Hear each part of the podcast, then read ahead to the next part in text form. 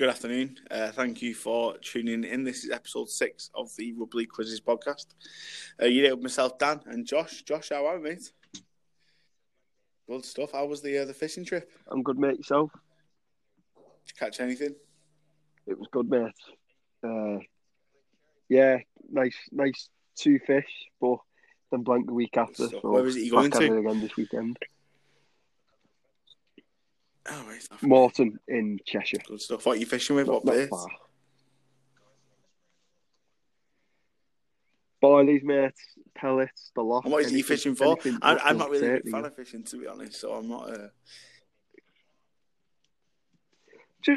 Just carp, mate, in general, really. But like if the waters have been going, I've got catfishing as well. So if the cats manage to take the bait, then stuff. I'll be happy with catfish Um, as well. Yeah, so rugby league, mate. Even though there's not really been much on, it's uh, you know, it's as it's prevalent as ever. There's lots of news, isn't there? So, what what, what have you uh, you got in your mind? What what's taking your brain over, Josh?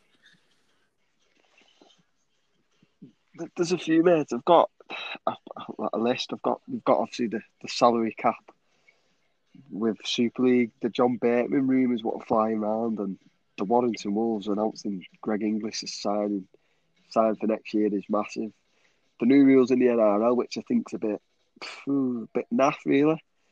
The start dates for Super League to start again and what phases, and about just to touch up on the women's game. Obviously, we've got Geordie on further in the interview and just just to touch Yeah, up I mean, on the women's the game. that as stood out well. there. Let's start with the uh, the salary cap. So, um, that's something that's caught a bit of attention. Obviously, the players took a bit of a, a stand yesterday as well, didn't they, with the um, the GMB union and the, the the blue sticker on Twitter. So, what what do you think of that, Josh?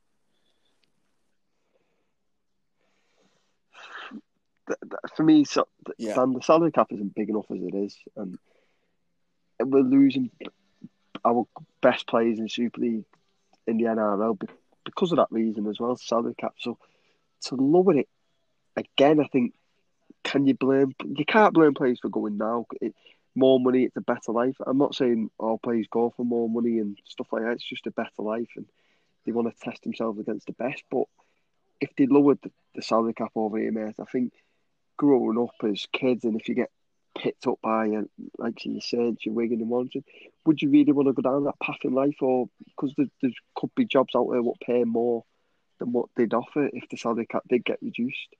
I'm glad the players have all stuck together. I'm glad they've obviously they've come to a decision tonight to stick by the salary cap for next year. But I just lowering it, I thought "Ooh, It is, it's mate. a bit Yeah, and, and obviously just to put a bit of sort of numbers on that, it's two point one at the minute. Uh, we're playing off a two point one salary cap. Um, the intention was to go down as low as one point seven now. Um, you know, some of these these squads have you know thirty men uh, playing in them, so to go down to a one point seven salary cap, it's a, an average wage uh, average wage of fifty grand, and this is a professional sport, isn't it? So. Um, And it's not it's not just that, Dan. It, it the the salary cap as it is now, clubs struggle to yeah, exactly. keep to that salary cap now. So imagine lowering it, and you think you, you've got your Lachlan Coote, you've got your Greg Inglis coming over. Who Warrington, I've said he isn't a marquee player, and he fits under the cap uh, neatly as well. Which I'd love to see how they've ended up doing that. Toronto Wolfpack, the, the players they've signed, and you, you you've got to look at the the Wolfpack and the players they've got and the quality they have. You won't have that in Super League. You- you- I think, to be fair, even if it was a, an Aussie coming over off the, back end of his career and it got lowered to 1.7, would, it, would an Aussie want to come over here for the money Super League was going to offer if it got lowered? I don't think even the cast offs of the NRL would, would look at Super League anymore. Yeah, so. I think that could kill the game. And uh, the only thing what would benefit from that is academy players that get more game time. But obviously, the better they get, then the more money they want, and away they go to Australia. And it's just a recycle, and you we just fall more behind the Aussies in every yeah, every level it. across the board. Essentially, you just become a, a breeding a breeding ground, don't you? And um, you know, you look at like I said, you look at our like Saint. Obviously, we're both Saint Helens fans, but you look at our squad, for instance, with you know Naiqama, Coote, e- even Paulo. You know, he may not have set the world on fire, but he's not coming over here for a modest wage, is he? You know, he's, he's earning a few quid, and then you've got Lomax Percival, um, you know, whilst Robbie maybe Marquis, Luke Thompson, Alex Walmsley, Mark Percival, Tommy Makinson. You know, these players, they're not. You're not playing professional sport for for less than fifty grand, are you? You know, every single one of them players should be earning two, three hundred thousand pound a year. That's what they're earning in the NRL. So you can't physically do that within one point seven. Hundred percent, Dan. No, there's no way. And obviously, Saints fans, you look at the past years. Obviously, we've lost Luke Thompson now to Canterbury. He's the first prop Saint yeah. I've lost to the NRL since James Graham. We fought off people for Walmsley, Tommy Makinson, even even like see Lomax, Roby. We fought. We have we actually have gone toe to toe with NRL clubs and done our best. But if that salary cap gets lowered, could Saints no chance? Could Saints do that? You know, like, well, yeah, I don't think there's a chance. So you imagine if it got lowered, Tommy Makinson, as as world class as he is, he he, he won't be at Saints. There's there's no way the careers are short enough, and they need as much money as they can to obviously carry on after the game. There's, there's just no way you'd be able to fight any competition off from the NRL if that salary cap got lowered. There's, there's no way. I agree wholly, and I think the other thing as well is what what what it does is if you reduce the salary cap is you know let's just use Tommy Makinson again for for an example. So um, he had offers from NRL. He made that quite obviously at the end of 2018, I think it was, or 17, I can't remember. He went over. He spoke to Nathan Brown at Newcastle, and he went up to North Queensland and that sort of thing. Um, there, there's no doubt that he could have earned more money in the NRL, but what happens is when when you're able to offer a player that little bit of money to say you are going to earn money. So he could have earned five, six hundred thousand um, a year in the NRL, which is probably equivalent between two fifty and and three hundred grand over here. Um, if you can turn around and say, "Well, we'll give you one twenty, now it doesn't necessarily add up to what the NRL are offering.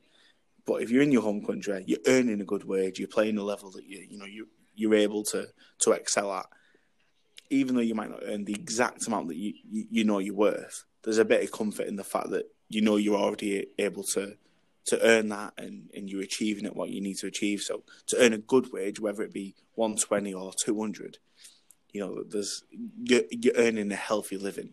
And as soon as that drops to, you know, 60, 70 as it may be, if it was a 1.7 cap, it, it becomes a completely different scenario, doesn't it? And and that's when you start losing players as as sort of other clubs have. And, and, you look at Wigan, for instance, with you know George Williams, you know recently left, John Bateman, and and they've sort of become the the, the flagship club as as a breeding ground for the NRL. And you know, I, I, don't want any other clubs to go that way. And you know, as much as Wigan are great at what they do, I, I want clubs to grow the, the, the, talent to retain them and, and, and grow as a club. Um, as opposed to just being that breeding ground where as soon as someone becomes an England international, they essentially, you know, ship off to the NRL and, and we bring another one through because that just dilutes the competition, doesn't it? It does, mate. And obviously said there about Wigan touching up, and I think Wigan's biggest problem is Dan. When I look at Wigan, and you, I'm not saying this is a bitter Saints fan. Well, I, I hope I don't come across as bitter when I say this. Wigan biggest struggle is the rent they've got to pay, and uh, don't get me wrong, they probably overturn a, a lot more on the fans than the football. But the rent Wigan will be got to pay to the, the, the, football to use the DW stadium is yeah. is horrendous, and no wonder yeah. Wigan can't fight to keep hold of these players because they, have got they've got to get the money from somewhere. You know, like Ian Lenagan will go back like we did a few weeks back about when the RFL and Super League separated, and Ian Lenagan basically started it, and then the 16 million got pumped into the RFL and Ian Lenagan's the first to go running back. You think, well, hold on a minute, Ian, you was the first one to get everyone come away from the RFL. Now you want to go back to the RFL, and you, you look at stuff like that, you think, yeah, it isn't good. But then you look at the Wigan squad now, you think that is one hell of a hell of a squad, and they've done well to to get where they have now. Is is that the funds they receive for players starting to come get used now at Wigan, or I, I don't know. Dan, it's it's an interesting one how they brought the salary cap, and then all of a sudden they, they signed Zak Hardaker, who your French Hastings, your Burgesses, and it, like it, it's interesting now. Teams can fit so much quality under a small under a small cap now. Never mind doing it under the small. Exactly, and one of the teams that surprises me there really is, is Hull FC. Um, now, I look at their squad and you know they brought Savalier on from from England that wouldn't have been cheap. Uh, Joe Westerman, um, Scott Taylor, Danny Houghton, Jamie Shaul, you know, Sneyd, Keller, some great players that you know won't again won't be on modest contracts. And, and, and they're one of the teams that are appealing to, to reduce the cap. I, I was repealing before, you know. Obviously, it's been confirmed that it won't reduce. It makes me wonder why they're doing that now. Adam Pearson's, a, you know, he's put a lot of money into that club, but know, why are they one of the clubs that are wanting to reduce the cap? What are they trying to achieve, Josh? He was crying poverty, Dan, in this uh, pandemic. I think when you was reading about rugby league, I think it was only Hull who wasn't getting any money. I don't think Pearson realised that every other Super League club are in the same boat. It's not every other Super League club's fault that he's gone out and spent what he can afford because that's what he, he, that's what he's done. He, he's obviously not been able to afford what he spent off season, and the pandemic's come and it, it hit him hard. So now he's trying to punish other teams for him to save a bit more money. Yeah, it'd be sad if Hull did go under, and I, I hope he never do. But I think what he's trying to call for there is basically, I've overspent, I want it reduced so I can save some money. Well, no, that that's just bad business. Why should you punish other teams? Because I can guarantee that if it gets reduced, your Lachlan Coote and your Kevin Naiqamas, your Bevan French and your Jackson Hastings, eh, your Konrad Hurrell and who else is there? Your Gareth Widdops, your Blake Austins. At least one club would lose. At least one of them players, if not two. You might end up with just Coote yeah. and and and you, you you come close to losing your homegrown talent as well because obviously your homegrown talent doesn't only a certain percentage counts towards the cap after ten years, but from zero years to the ten years, like to your Mark Percival is, is one of the, possibly one of the best centres in Super League along with Oliver Gildart. they're not going to stick around and be on these baby contracts when the, the two exactly. top centres in the league. Exactly, it, and, and the other thing that it does as well is, you know, you look at the history of, of marquee players with, you know, Ben Barba being the obvious one, but, you know, Blake Austin, um, you know, Gareth Widdop, who's recently come over, Hastings, who I'm sure is probably on that contract at Wigan, but, you know, th- these are the type of players that you expect to be called marquee players. If you reduce that cap, then you know them players don't play in the league; they go to Union or um, NRL, and the quality of marquee player drops to to maintain you know some form of of quality player just to stop him from going the NRL. So no offense to Matt Percival, he's a great player, but is he someone you class as a, a, a marquee player or a great player? He's a great player. A marquee player is the step beyond that. But if you reduce the cap to 1.7, he has to become a marquee player just so you can keep him, doesn't he? And, um... But it, you also look at it, Danny. Look at it this way: that you're you're an international centre. And you you broke into the first team, and you, the first three years, four years, you, you you get your English cap. You're knocking on the door for moment straight yeah, away, are you? Straight away. But yet you go in and say, "Oh, we, we can only give you the thirty grand yeah. a year." 40 grand. You're not sticking around, there. You're going to laugh. You're going to think, 40 grand a year, I'm an international centre, I'm an 8 out of 10 each week. Nah, not not for me. But knowing Super League, mate, they'll, they'll lower the salary cap to 1.7, but you can have 10 marquee signings. You've got three now, so uh, anything could happen. We'll lower it to 1.7, but you can have 13 Ryan Hampshire's a marquee player at Wakefield. Yeah, right, Ryan Hampson, Jack Owens back at Saints as a marquee signing. with, with Josh Perry at the back of that at 45. And then we possibly could get Luke Thompson back at 55 from Canterbury for, for, for 15 grand this season. Um, so the other one there is, is obviously Lomax. So Lomax has expressed, you know, on a couple of occasions his, his desire to, at some point, give rugby union a whirl. Um, now, again, we've lost Owen Farrell, George Ford over the years to, to rugby union. Um, ben Te'o as well, obviously, he went from the NRL, but even so, players that don't go to the yeah, yeah, exactly. So players that don't go to the NRL will inevitably test arm in Union, won't they? So you know, there's there's huge challenges. I, I don't. I, at the moment, being Saints fans, Dan, I think it's hard enough with obviously what we've watched for the last two years to what we've watched this season. Don't mention Jonny Lomax leaving, please. Oh wow! Don't, don't do that. Mate, we don't use him anyway. Five drives in the kick. What, what use is Lomax? what use is Lomax? Yeah. Where's you been for the last few years? Next thing, obviously, a couple of things we've touched on there. is obviously the salary cap. Um, Warrington, Greg Inglis. Not first of all, how good is that? First of all, how good is it to see? First of all, it's good, Dan. Dan, of course, the biggest name in rugby league worldwide, Greg Inglis. No matter where you're from, I can guarantee when we had Lauren and Hardy on the other, other week on the Toronto special, I think they'll know who Greg yeah. Inglis is. And it's massive. It's massive.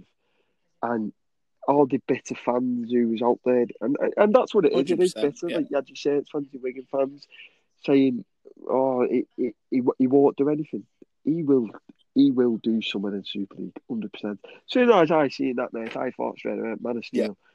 Don't get me wrong; he hasn't played for two years when he when he signs for once, and so the biggest thing for me is con- contact. We don't know; he could be doing contact at South Sydney, or you, you, you just don't know what's happening behind closed doors. Don't get me wrong; contact and training to a contact in a match is is something else, but that signing mate is is is massive, and whoever does the contracts at Warrington and obviously the marquee and the salary cap, well, they, have done a very good job because some of the players they've got there, mate, you think, have they fitted that under the cap? Exactly right, and, and obviously people are saying that you know or Paul Austin, one of them has to move on now. They come out and said he's not a marquee. Even if he's not a marquee, each marquee player, the first hundred goes towards the cap, doesn't it? So um, you know, there's lots of players there that are earning you'd expect around the hundred k mark. So to, to me, a, a player's got to move I on. Just, one of the one of the top earners is moving on, and you know, good. Well, uh, it, it's hard, mate. I, I don't know because I think Warrington are, are, uh, are clever. You've just got to look at the signings they've done over recent years. I, I, Greg Inglis, the biggest star yeah. in the league, but he's not played for two years. So the ball could have been in Warrington's court.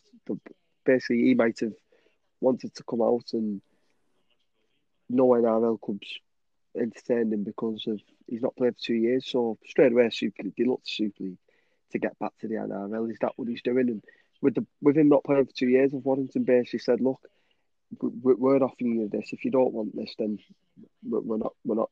You're not signing for us." So was he signed just for the desperate of to get get back into the NRL, and that's why he signed a one year deal. Or has he actually signed and just for the coming Super League for the season? And no, so it'd be interesting it, what he does. Dan. The, the, deal he signed is a one year with an option. Um, so it's essentially, but it's always yeah. the option, now, The option bizarrely sits in Warrington's favour. Now these deals are, are normally struck up with a one year, like Blake Austin's, for instance, was a two year deal with an option, where the option sat with Blake Austin. And essentially, what that means is he's got a three year deal. If an NRL club wants him, you know, he's got a, a get out clause sort of thing. So the one year with the option in, in, in the favour of Warrington suggests that Inglis is, is really just quite keen to play the game again. Now, when I first saw this, I remember looking at it thinking, it, it's publicity. In some way, it's publicity for Warrington. Oh mate, the amount of shit, the amount of hundred percent, and not just that. You know, we've seen it with Barba. You know, the attendance figures. You know, despite the fact that we won the year last, despite the fact oh, we man. won the, the, the, grand final last year, and um, we probably were a better team last year. The attendance was higher in 2018 because Barba was there. You know, there's, there's no getting away from that. But again, the, the, the Inglis factor, you know, it puts bums on seats 100. percent But then I sent an interview with with Greg Inglis over in Australia, and he said he wasn't me- medically retired. They said, "What about the medical retirement?" And he said, "I wasn't medically retired." And he sort of had that glim- glimmer in the eye where, you know, there's something missing for him. He, he, he, wants to go out on his own terms. So that first of all, you know, he it means business. hundred percent, he does. They, said that it was a two-year rest, yeah. basically, but I, I'm I'm looking at Warrington's squad now, Dan, and obviously if they do any more signings, which if they do any more signings, mate, and the big signings and just get to fit it under the cap, which I think they're probably borderline now, then hats off to him. But I think if Warrington, I know we have a joke and stuff like that as Saints fans, if Warrington do not win the Super League next year, with this with this squad of players, will they actually ever, ever, Yeah. ever win? Question. Super With you've Gareth with it, you, you do, mate. And and another question as well: where, where's he going to play? It, it, it, fullback, you've got Ratchford, and then you've got your Widdop, you've got your Austins, you've got your Centres, you've got your King, uh, your sorry, not Yeah. King. You, you got can't ta- think of his King plays right centre, doesn't he? Um, Yeah, King. Sorry, yeah, and I can't remember who plays left. centre. I can't, uh, Gelling. Yeah, Gelling. yeah. Gelling. You've got your Gelling, and you just think, well, where's Greg Inglis going to play? But then it's Greg Inglis. You realise it's Greg Inglis, or is Ratchford's time over at Warrington, or like you said before, is, is one of them big names leaving? Is Daryl Clark going to go and with it will push the nine, and that releases? It, it, it's I think- hard, I It's think going to be like, interesting. Fullback's a hard position. I can't see him playing fullback. I think left centre, he'll slot there in left centre, and you know, he, Is Gelling's time over? Is that? I that don't know. I, I, I, don't, I don't know if Gelling's really shone at Warrington. You know, he spent last year in the championship. He, he- he's not really hit it this year for Warrington, and then obviously he had the, the thing with his misses and whatever. So maybe his time is up. I'm, I'm not sure, but I, I don't think that you know there's a, a player in Super League who, who can displace Greg Inglis. But I think left centre suits him. It gives No, him that there's no freedom. it gives him that chance to you know to come into the game when he wants. If he wants to have a um, you know a couple of sets where he doesn't make an impact, he can do that. He, he won't have to make a lot of tackles. He can he, he can make an influence on the game when he wants to, and and, I think that'll suit him. I think fullback, you know, is is too you know demanding and. Again, I just I, I, I don't think fullback in, in Super League or the NRL would suit but I certainly think left centre in Super League where you know a, a team like Warrington who will spend most of their game with more possession But- opposition, But Greg Inglis, suit him. but Greg Inglis, Greg Inglis open player, Dan. Lethal, yeah. running on. That that that's what they've also got to look at. It, it's a bit like Wigan now with Bevan French. Last season when he signed, we knew he was quick, but this season he looks the real deal from open play. I think, but that also then flattens Zach Hardaker because I think Zach Hardaker is possibly the best fullback in Super League, but yeah, he's he's, he's wasted at centre. I, I I personally think Zach Hardaker won't won't last any longer at Wigan if that's where his his, his to end up being because I think Zach is a waste at centre. I think Zach has got to be an open player and swinging left to right, not not just staying on the left side like he has been doing this season for Wigan.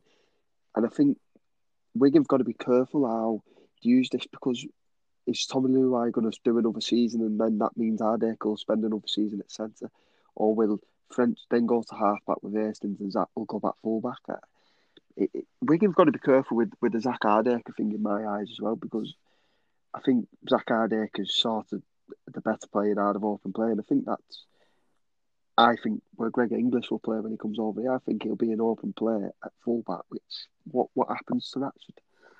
It's hard. It? Uh, One thing that stands out there is St George over in Australia. Now, you, look at their spine on paper. They got Corey Norman, um, Gareth Widdop, um, Ben Hunt, and, obviously Cameron McInnes. Now, you know, you're one six seven nine there on paper is brilliant, but then they had the problem last year where Matt Dufty was probably in, in, in better, probably one of the best form players in, in the NRL in that first sort of 15 rounds.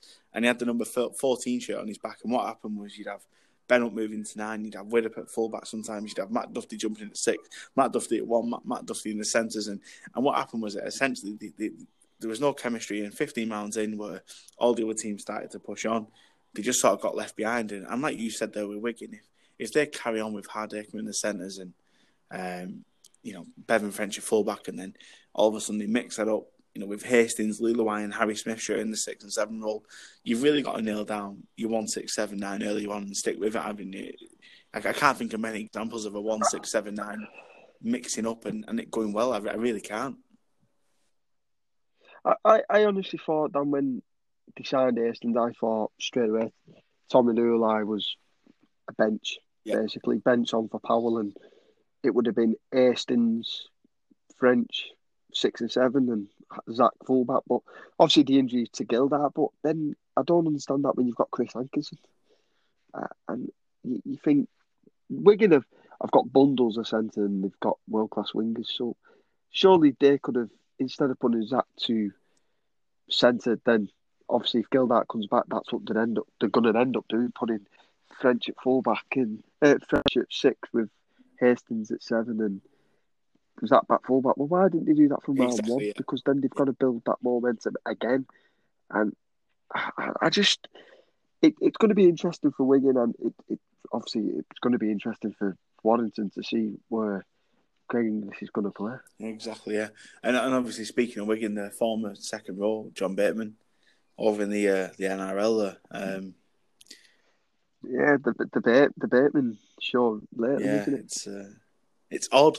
I don't know what to make of it, to be honest, Josh. So, first of all, I don't think it's John Bateman at all. Um, you know, if I'm at work and, and and someone came up to me and said you can do the same job for a different company and I can get you 20 30 percent more pay, you you'd probably consider it, wouldn't you? And um, that that's all he's done. he's he's not signed anything. He's not bad mouthed or anything like that. But yeah, um, you know, a false report saying that he he- he's asked for at least four times. He's categorically confirmed that that's not happened. Um, but nonetheless, he signed a three year contract. He's a year and a tiny, tiny bit of the second year into that, and he's he's already fishing around it. I don't know where I sit with it, to be honest. I understand his point, but that's not what contracts are for, is it? No, but let's let's put it to this prospect then that he signed a contract, and the contract was worth say six hundred grand his first season, and all of a sudden he got he come the best second row in the Dally M. That for me straight away is screaming for your first twelve months in the NRL to win that award, and to if he if he wasn't at Can- Canberra last year, Canberra don't make the hundred percent. No, I agree. I agree. It, it's Yeah. simple as that. So straight straight away, if you're if you're the Canberra coach or chairman or straight away John Bateman pay rise. John Bateman isn't. Uh, if John Bateman isn't at that club last year, they do not reach that can, the grand final. It's as simple as that. So, yet John is right to go and ask for a pay rise. The media always twist things down as as we know. They they always just to sell a bit Yeah. more. And I think you, you look at Bateman, he- he's a character in himself, isn't he? Where obviously he put out there that he's going nowhere, and obviously over here you, you got the rumours he's homesick, he's coming home, and he signed for Wigan, and you think no, he is he is not coming back to England for a good five years, unless he does start to miss family, which could be a possibility. But John Bateman, I, I back him in every every right. If he won the Dally M last year, ran the best second row in the Dally M award last year, yeah, he, he's right to go to Canberra and uh, say, look, I want more money. If not, I'm I'm going elsewhere. And if Canterbury are offering him more money, then I, I, don't blame him to go into Canterbury. See, I, I agree to an extent, but the, the, the problem I've got is if if he, if he went over there and signed a contract where it was six hundred you know thousand dollars a year for the first three years, and that was his contract. If he goes over there and, uh, and plays dog shit, he, he he still expects to get paid the six hundred thousand dollars every year, and that's that. Yeah, So Yeah, you've got. yeah. I think from a player's point of view, you've got to understand that when you sign that contract for six hundred thousand dollars a year for three years, every player who signs for them three year period is taking up that full cap space. So if after a year and a half you think you're worth more, then you know there's not the space in the cap because you know they only offered you 600 originally because that meant that they could offer Elliot White at 600. It means Josh Hodgson gets 600. It means um, you know Joseph Tapine gets 600 and, and Josh Papalii and whatever you all get the right amount to equal the cap. So if you're in a grand final winning year or grand final, you make the grand final that year. That's because that roster has been you know combined at a rate of which each player's paid the right amount to to make it. Now, like I said, if you, if that goes the wrong way and each player underperforms, then the club have done wrong. But as soon as you know the player overperforms, the club have done that the right way. They can't expect to to get a pay rise. Yes, I agree with them shopping around, but to expect a club to pay you more within a, cap, a salary cap sport is nigh impossible because if they've done it the right way, there's no there's no cap space left to pay players, and if there is cap space left to play players, but, but, you're playing in the wrong team. But we're, we're, we're talking about a player here, Dan, as I, I said before. He, he's not at Cam- Canberra last year. They did not make the grand final, and I'm not saying they're a one man team. They're far from it. But if John Bateman wasn't at Canberra last year, they did not make that grand final.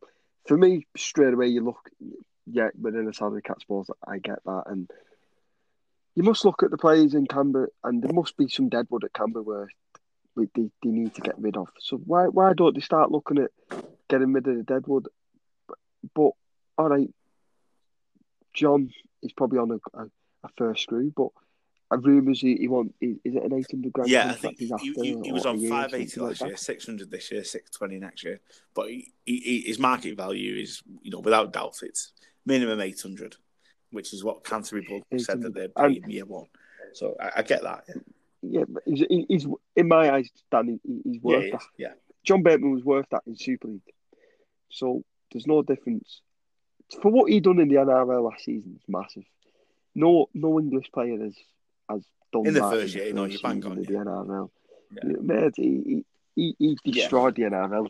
He come over as as a, a Bradford lad and from Wigan and he's not built, is he? He's just he's just an average lad, and he, he just he just wears his heart on his sleeve. And I think John's got all the right in the world to turn around and say to Canberra, "Well, hold on a minute. What I done for this club last year, I think I'm I'm due a pair of eyes. If not, I'm I'm, I'm going to go shopping about." And that's the way I look at it now because it's a short career.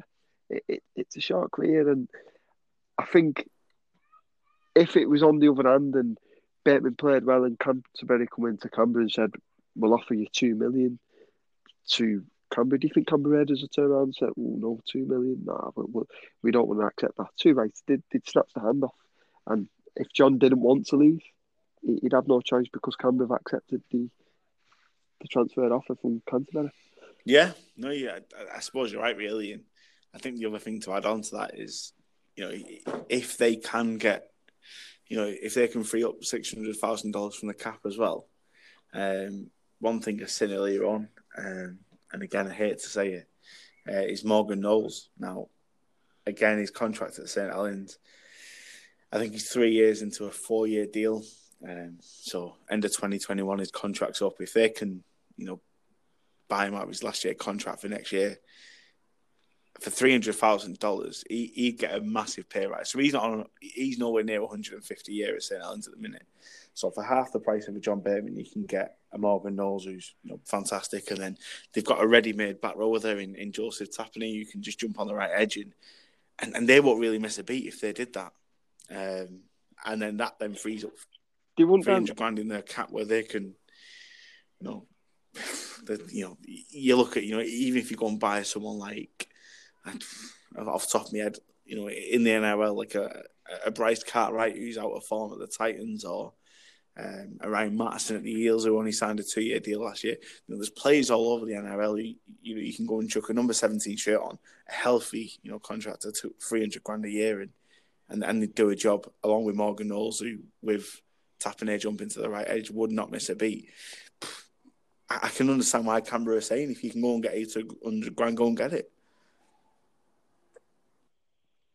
I, I, yeah, I, I, get that, Dan, and obviously the, there's talks breaking out this week. Canterbury are trying to get Luke Thompson over the, year that, early yeah. as well, and yeah. I think it, it, that that's going to be massive on if if Canterbury can sign John Bateman, and then obviously they've, they've got the signature of Luke Thompson already.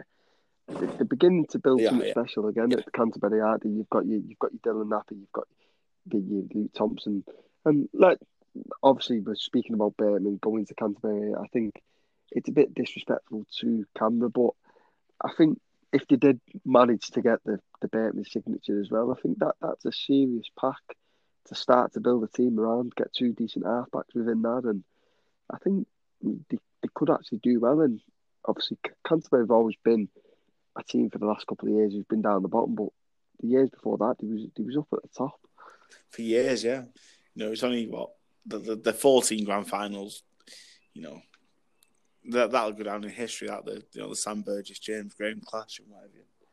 Uh, yeah, hundred percent, mate. And obviously we're touching up on the NRL now, and it started back today, Dan, and I, I've missed it, but I know yourself, you you watched it, and you was telling me just before we started the podcast about the yeah. new rules, and uh, uh, you like them and I'm against them, and the only reason I'm against the rule is because all right, I, I understand the point of view. It, speeds the play the ball up because it stops team messing and stuff like that. But we, we mourn as fans for consistency. So there's no consistency in that rule because you don't know what you're going to get. You don't know if you're going to get a back zero tackle or penalty. And or you could get in the first 10 minutes a, a zero tackle, then the last 10 minutes you could get a penalty. There's no consistency in that. And all, all we want as fans is consistency in refereeing. It is, and I remember, um, you know, speaking of consistency, and all you want is consistency. I remember um, Paul Wellens. I can't remember when it, what game it was in or anything like that. But I remember him having a go at um, Phil Bentham. I think it was. I think it was at Wigan away in fourteen, and Jon Wilkin had been took off the ball three or four times, and, and we did it to them once, and it got blew up as a penalty. And I remember him saying, "All we want is, is consistency," and you know, it's bang on. But I think this really it will never bring consistency. It's imp- it's impossible to. But I think I disagree with you, Joshua. I absolutely I absolutely love you know what's been brought in. So essentially, what we're talking about is the real where any ruck infringement um, in the NRL, or you know, well certainly any ruck infringement in the NRL at the minute, the referee has the um, autonomy to blow it as a penalty, or what's now been brought in is he can waive um, six again. Now, essentially, what that will do is if if, if your four tackles into a set, fifty yards out from you, you know, on the halfway line, to to wave a restart of a set is, is is massive because you've got ten tackles to get from your own half to to the try line, and and that makes a big difference. So what happened this morning? Just a bit of context into that. So Brisbane, you know, the first set of six, Brisbane got to the fifth, they kicked it. Parramatta returned it to the twenty, and on play four, um, referee waved six again. Um, that happened again. So three tackles into the six again set. So you know, on the sixth play, there was a, an, another restart set, and then on play five, they scored. So eleven tackles. They went from their own ten and, and scored a try. Now, the important thing that happened there is obviously really early on, it became evident that that was going to punish teams. If you give ruck infringement away with the the new um, rules, you're going to concede tries at some point. And, and, what happened was, you know, I think there was only two more penalties for the rest of the game, or two more restart sets for the rest of the game. Um, and and but what happened was naturally the ruck just the ruck speed increased massively because if I'm defending, if I'm a, a hooker and I'm defending, and I've got two middles with me, I'm pulling them off because I don't want you know any of my team to, to have to defend any more than you know, they, they really have to. Um, so I think the as much as the referee sort of policed it, the players themselves really police that because it's detrimental. If you have to do 12, 18, 24 tackles on the run, it's detrimental. And even though it weren't ruck infringements, which essentially led to it, it became evident because, you know, Brisbane, you know, there was only 12 6 down at half time, but, you know, I think the the um, possession at that point was 72 to, to 28 um, com, you know, set complete completions at the end of half time was 21 to 9, which is ridiculous. Um, and obviously, you know, the, the final score was 34 6, and, and, and Brisbane never really had a, a, chance in the second half. Now, even though that weren't, there was only two Parramatta penalties where it was repeat sets, I think because of the way Parramatta played the game, um, Brisbane just, you know, they couldn't keep up with the pace and that that real really opened up the game, and, and you got the right winner in the end because the game wasn't policed by the well, the game was policed by the players, but it was policed because the game had just changed so much, and I think it, that's what it's going to do. You're going to get the right winner for every game because the play, the, the players cannot interfere with that. Um, the, the best team is going to win because the best team is going to be the team that control the the best within the laws and the team that play off the back of that what it will do, Josh, and it's something that I was thinking about before. George Williams, who's you know probably one of the best running halfbacks England's seen. You know, I, am not a big fan of him. You know, as an England player because he can't, not he can't kick, but he's not known for his kicking game, his control game. But he's one of the best ball runners of the of, of the ball of sin certainly uh, as an English halfback. So what you're going to get is you're going to have forwards rolling with this quick ruck set on set on set. That when he gets the ball, his his back row is going to have so much time and space that defenders won't know what to do. And, and obviously George is really direct with the way he runs. And if he doesn't score a lot of tries, his back row will, or you know the full back out the back of it and whatever. You. But you're going to have halfbacks that like to run the ball are really going to benefit on the back of this, as well as hookers. Damien Cook's going to have a field day. You know, I, look at again if, if it was brought into Super League, you look at Jonny Lomax would have a field day because he runs direct. James Roby, Daryl Clark would you know thrive in it. Blake Austin, um, Jackson Hastings, uh, players that run the ball direct uh, massively benefit.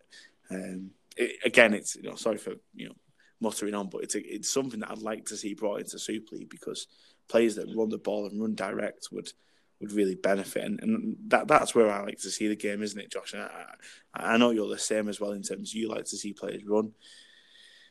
I don't know, mate. I don't know, but I, I like it personally. Uh, I, I just I don't know, Dan. It, it's hard because, like you said, it the the referee has got a point to penalise or wave it back to yeah. six. And what happens if if you're in your first in the referee, you that happens, but you as a player want to kick it into touch, but yet the referee waves back to six. Well, not. I, I just I think it'll work if if you get a penalty, the referee then should stop and say to the player, "Do you want it back to six or do you want to, to kick the touch?" Then it just starts with a tap restart. That is fine. But you're taking that decision away from the teams then to to kick to touch because you, imagine if if if you're a, a, a team playing the top teams and kicking to touch is the only way you're going to get downfield, but yet you get a penalty in your 20 to 30 and the referee wears back to six, then you drop the ball the next set. And, and you had that chance then to kick to touch. So I think the real, I wouldn't mind the rule if the referee then goes to him said you can either tap restart back to six or you kick to touch. And I, I think I won't mind that, but then I just I don't know, Dan. I just it's hard, mate, because you, you've got the first ten minutes of the game, it'll just be back to six, back to six, and the yeah. last ten minutes it'll just be penalty, penalty, penalty, and you think, hold on, we've watched seventy minutes of the game here without no penalties, and the last ten minutes have just been fifteen penalties for holding on. Yeah, I think, I, th- I just no, I think you're right, mate. It's an hard one, mate. Yeah, no, I, I, think you're bang on to be to be fair, mate. So at some point, it's I, I, I've no doubt at all that at some point a game will be won or lost on this on this call, alone. I've I've no doubt about that at all. Whether it be, um, you know, a, a team saying that they wanted a quick restart, but the ref give a penalty, or vice versa.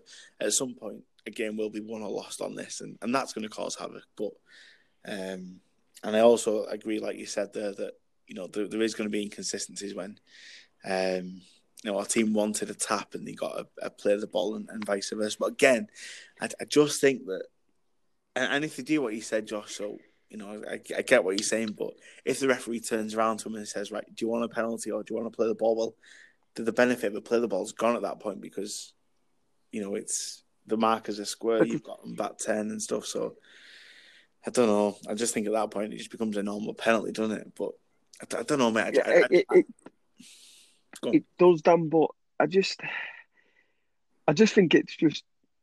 I don't. I don't know. We we ask for consistency, but yet, markers are not scoring. No one in the ground knows what what they're going to get. Is it going to be back to six or penalty? I, I just... think the way the way it could work, and this is just something that I've just thought of off the top of my head.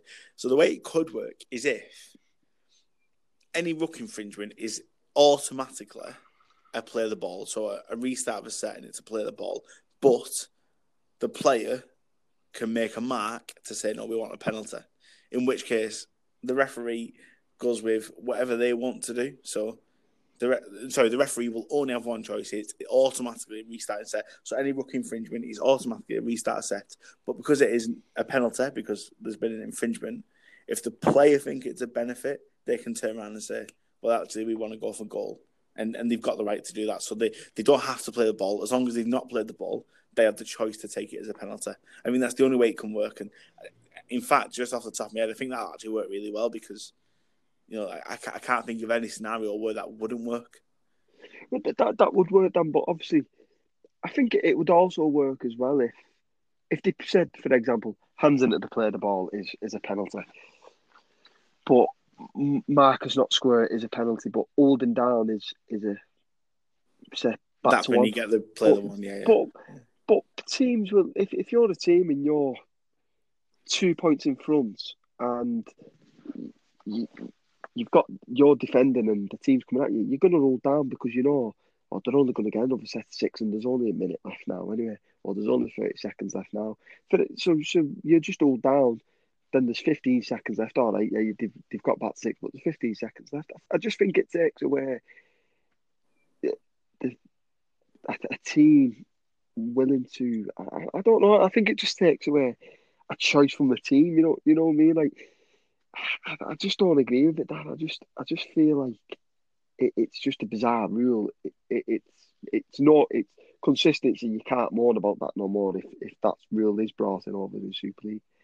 But I just, I know it, it speeds the game up and stuff like that, but I just think it's taking the choice away from teams that I want to kick the touch. I, I don't want to set a new set yeah. six. I want to get it 20 yards downfield first if we drop the ball 20 yards downfield, it, all right, it is what it is. But I'd rather drop the ball 40 yards away from me, from your own try line than 10 yards away from your own try line, if you get what I mean.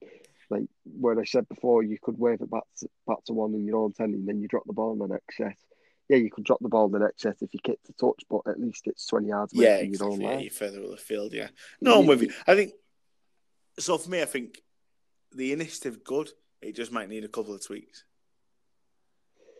for me, it's it's a no. It's just uh, it's just an no for me. uh, it is. It's just I don't know. It it might win me down one day, like the captain's challenge. I, I think when that first got brought in, I thought, wow, what is this?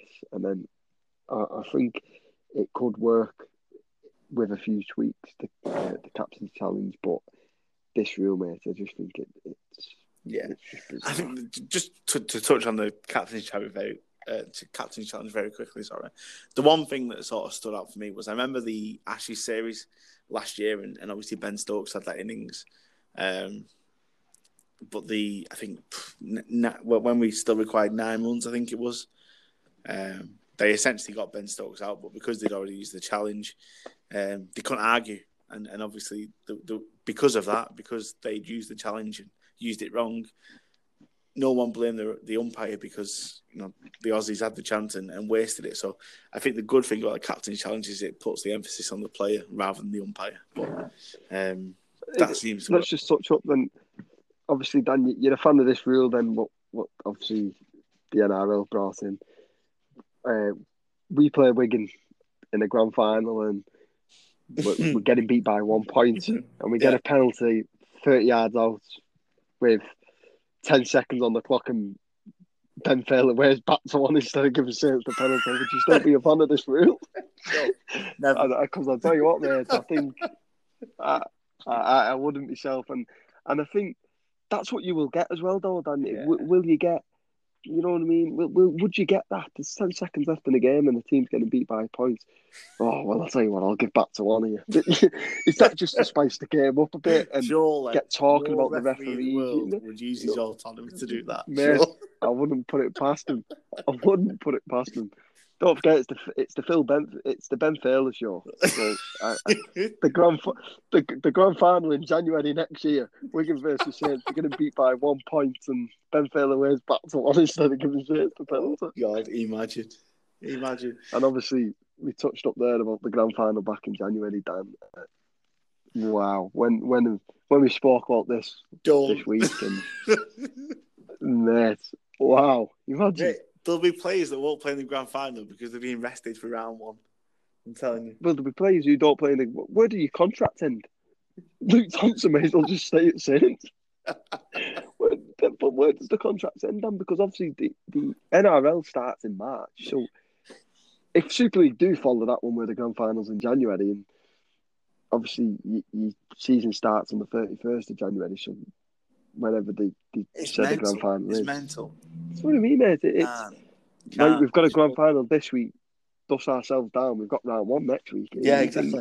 Oh, hold on a minute, I've just played the grand final. There'll be players getting injured in pre-season friendlies that can't play the grand final. It's just no, you can't. December, I think December one, so the first of December. Anything after that is no go, no go. Can't do it. Any anything, anything after this season, Danny, it is no. It's got to be the grand final's got to be played in 2020, not 100%. January 2021. Yeah. What what what happens then with your champions? Obviously, saying, "Oh well, we won it in January 2021, and then Wigan win it in October 2021." What, what to change the flags, wouldn't he? I just, I don't. Well, the, is Wigan's class of 2022? I just, I don't know, mate. I just Wigan will win a I grand think, final. Come on. Oh, I thought Warrington then. should, we, should we be a bit more realistic? Yeah, exactly. Come on, mate. I just, I just feel like the January grand final is nah. No, I agree. That, that I, I, but like I said, anything after December first for me is, you know, it, it's the year after. Then you know, even World Cup finals, people. You know, I remember the the World Cup final was de- December the second. Last time we had a World Cup final, and the players said that they had no turnaround, and and, and people were missing the first sort of four or five weeks of pre-season because they were still on their off season and, and stuff like that. So to to imagine a, a grand final in, in mid January is just it, I've no issue with winter rugby. It's the, the knock on effect it has. And if it were in a World Cup season next year, you could get away with it because if it were a World Cup season next year, you'd start the season in mid March, you'd run that through till December, then the one after that, you'd go February to November, and you gradually wean it back. But the problem is, you've got a World Cup next year where every, all players have to be ready come October 15th or whatever it is for that World Cup, and they have to be in prime condition. Not just finish the season; they have to be in prime condition. So they have to have a, a week or two at minimum off before that, because as an English English fan, we're going to be there or thereabouts next year in that World Cup. And what I don't want to see is players that miss the back end of next season because they're ready for the World Cup, or players that have to make the choice. Know, do I, do I play in the playoffs or do I play in the World Cup? Because that just dilutes the the spectacle of, of the World Cup, doesn't it? Uh, I just don't see it, Dan, as January. Um, um, January grand final just doesn't go for me. And as I keep saying, I think anything beyond this year, then it, it before so before it restarts, if they look at resuming the season and they can't fit the Challenge Cup final and the grand final in, then scrap the Challenge Cup final. But then if yeah. they can't fit the grand final in as well, well, scrap the season. Or if yeah. you finish top, you get you get the Super League trophy because you, there's no way you can this season just gradually go on and on and on. In the end, well, we're going to turn around and say if it doesn't restart in August, or we'll we'll have the grand final in March 2021. Is it going to be that then? And you think, hold on a minute, 2021 season starts in January. What halfway through the season and we play the grand final for last season? I just, it's bizarre, mate. And I think it is for me, I'd, I'd scrap the Challenge Cup final, which frees a lot of a lot of room up straight away. Magic Weekend. 100%. There's no need to play that now. I don't think Magic Weekend. I think no, I agree. Basically, play the catch up fixtures and the season, and away you go. That's it. Know, bang on. For me, you, you know, you get rid of the. Um, well, for the NRL have absolutely nailed it. You get rid of the extra rounds that you don't need. They're only playing 20 rounds this year. Um, and then it leaves, you know, October 25th, they're done, and it leaves room for if you want to do a bit of rep rugby, you've got time, and then everyone finishes at a normal time, and next year you pick up again with a full season. That's what we've got to be doing. That's what we've got to be looking at. If that means that, you know, on August the 1st, you only play until, you know, November the 15th is your general, you know, the, the Super League season, and it means you only get 22 rounds in or 20 rounds in, whatever it may be, so be it. You have a grand final or top, you know, whoever finishes top wins, whatever it may be this year. You then have a, a Lancashire v Yorkshire or an England v Exiles or an England v Wales Island, whatever it may be. And then next year we go again, and and, and, and that's what it is. It's you know we can't play for January sake of getting it, it, done. It doesn't make sense. End of the day, as as a player, and obviously, you, when you do your pre seasons and stuff, every team in Super League, their goal is to be champions at the end of that year. So obviously, if if you're playing your play for Saints, your goal at the beginning of that year is to go out and win that grand final in October, not to play, not look forward to playing Wigan four times a year in the loop fixtures. So the loop fixtures just get rid. Don't get me wrong. I'm not saying players don't set the goals to go and win the Challenge Cup because I think as professional players they want to win everything that there is to win. But I think if if a player had to choose between the Challenge Cup and the Grand Final, in my eyes, if I was a player, I, I would choose the Grand Final because you, yeah. you're champions out here and it, it, it's a lot of bright. I just think just get rid of the Challenge Cup for one season and let, let's let's have a big year next year.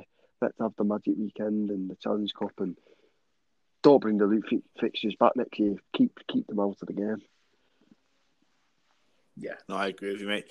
And and obviously, you know, this episode, you know, we're doing things a bit different. So, um, we've covered everything that we we needed to there with the the men's rugby. Um, but we've actually got two guests coming up to do with the women's rugby. So we've got obviously St Helens and, and England fullback Jodie Cunningham. Um, and a bit different, we've got Australian Jillaroos assistant coach Jamie Feeney, who's got a lot to do with um, the Australian pathway. He's also to do with the, the men's Roosters team as well. Um, but yeah, Josh, just a bit about the, the women's game uh, in terms of how that's progressing. It's going really well, isn't it, mate? It's come on in leaps and bounds, Dan. It's come on from no one talking about it really, and so now it's the women's are on first. Or what time did the women's kick off? Should, should we go and catch the second half of the women? And no offence, but I'd say five years ago, Dan, if, if someone mentioned, oh, the women's game kicks off at Saints, should we go and catch the second half? I think, no, let's have another couple of pints. But we've done it ourselves last season where should we go and catch the second half of the women's game and, and off we go to catch the second half or even watch the full game of a women's game. I, I'm happy for the women's game to come on the way it has done, and I, just hope it carries on pushing and pushing and pushing because there's no difference between the men's game and the women's game. Okay, the men's game is probably more physical, of course, but it, it's still physical for the women in in the way their bodies are and stuff like that. I just I, am happy to see it, and I hope to see more televised game of the women's game as well. Not not our league app. I mean, I mean like Sky Sports. Let, let, Sky. Let's hopefully Sky, even if it's it's two a month, Dan, it, it's something. You know what I mean? It, it, look at the football, for example. The women's game now, it's getting bigger and bigger, and that's because it's shown on Sky. So it also will attract young girls as well, and maybe attract women who who are obviously at the age where they want to play rugby and stuff like that. And it might start to build a foundation on the women's game, and hopefully one day, Dan, it, it it could be bigger than the men's game. Fingers crossed, mate.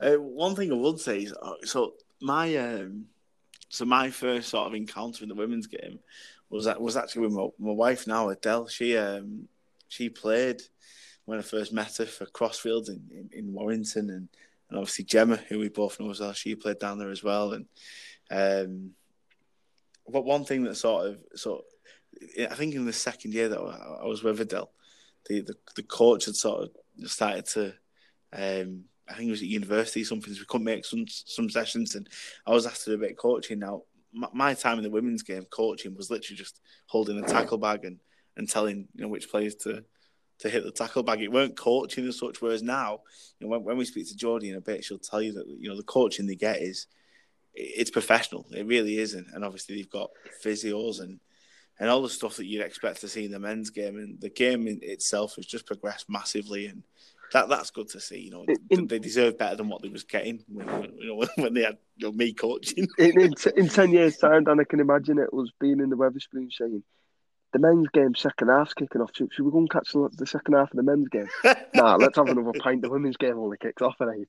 And, and I just hope it, it just keeps getting bigger and bigger, Dan. You know what I mean? And I, I, I, I, don't want I don't want it to be oh it's a stopgap. Let, let's throw the women's game on just just for the stopgap. No, let let let's throw the women's game on to attract. Let's try and get a contract with Sky, and I just I, I really want it to succeed because if that succeeds, rugby league gets bigger. The the word for women to get into rugby league gets bigger, and before you know it, Dan, we've got two massive sides, two massive parts of the game with men's part big and the women's part's big, so it, it's a good thing for rugby league in general. I just thought the salary cap 100%. is, is 1.7 million. hundred percent, mate. I, I agree. I mean, one thing I touch on with Jodie in this is there's a clip from the um, the nines tournament last year, where obviously the you know the, the men's and the women's teams were sort of um, not against each other, such, but played in the same competition.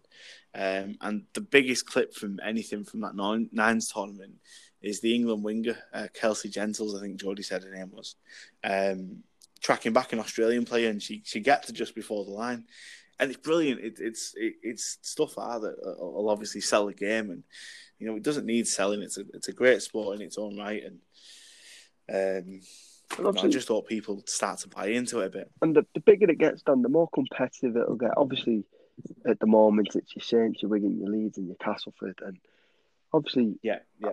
You you've got Tara Stanley who's at Castleford. That obviously Tara played with with Gemma Stanley, and I don't know if she played with Adele. Did she play with Adele? Yeah, she did. Yeah, and, um, she was in that Crosfield. I have always rated Tara. The, the left step Tara's got.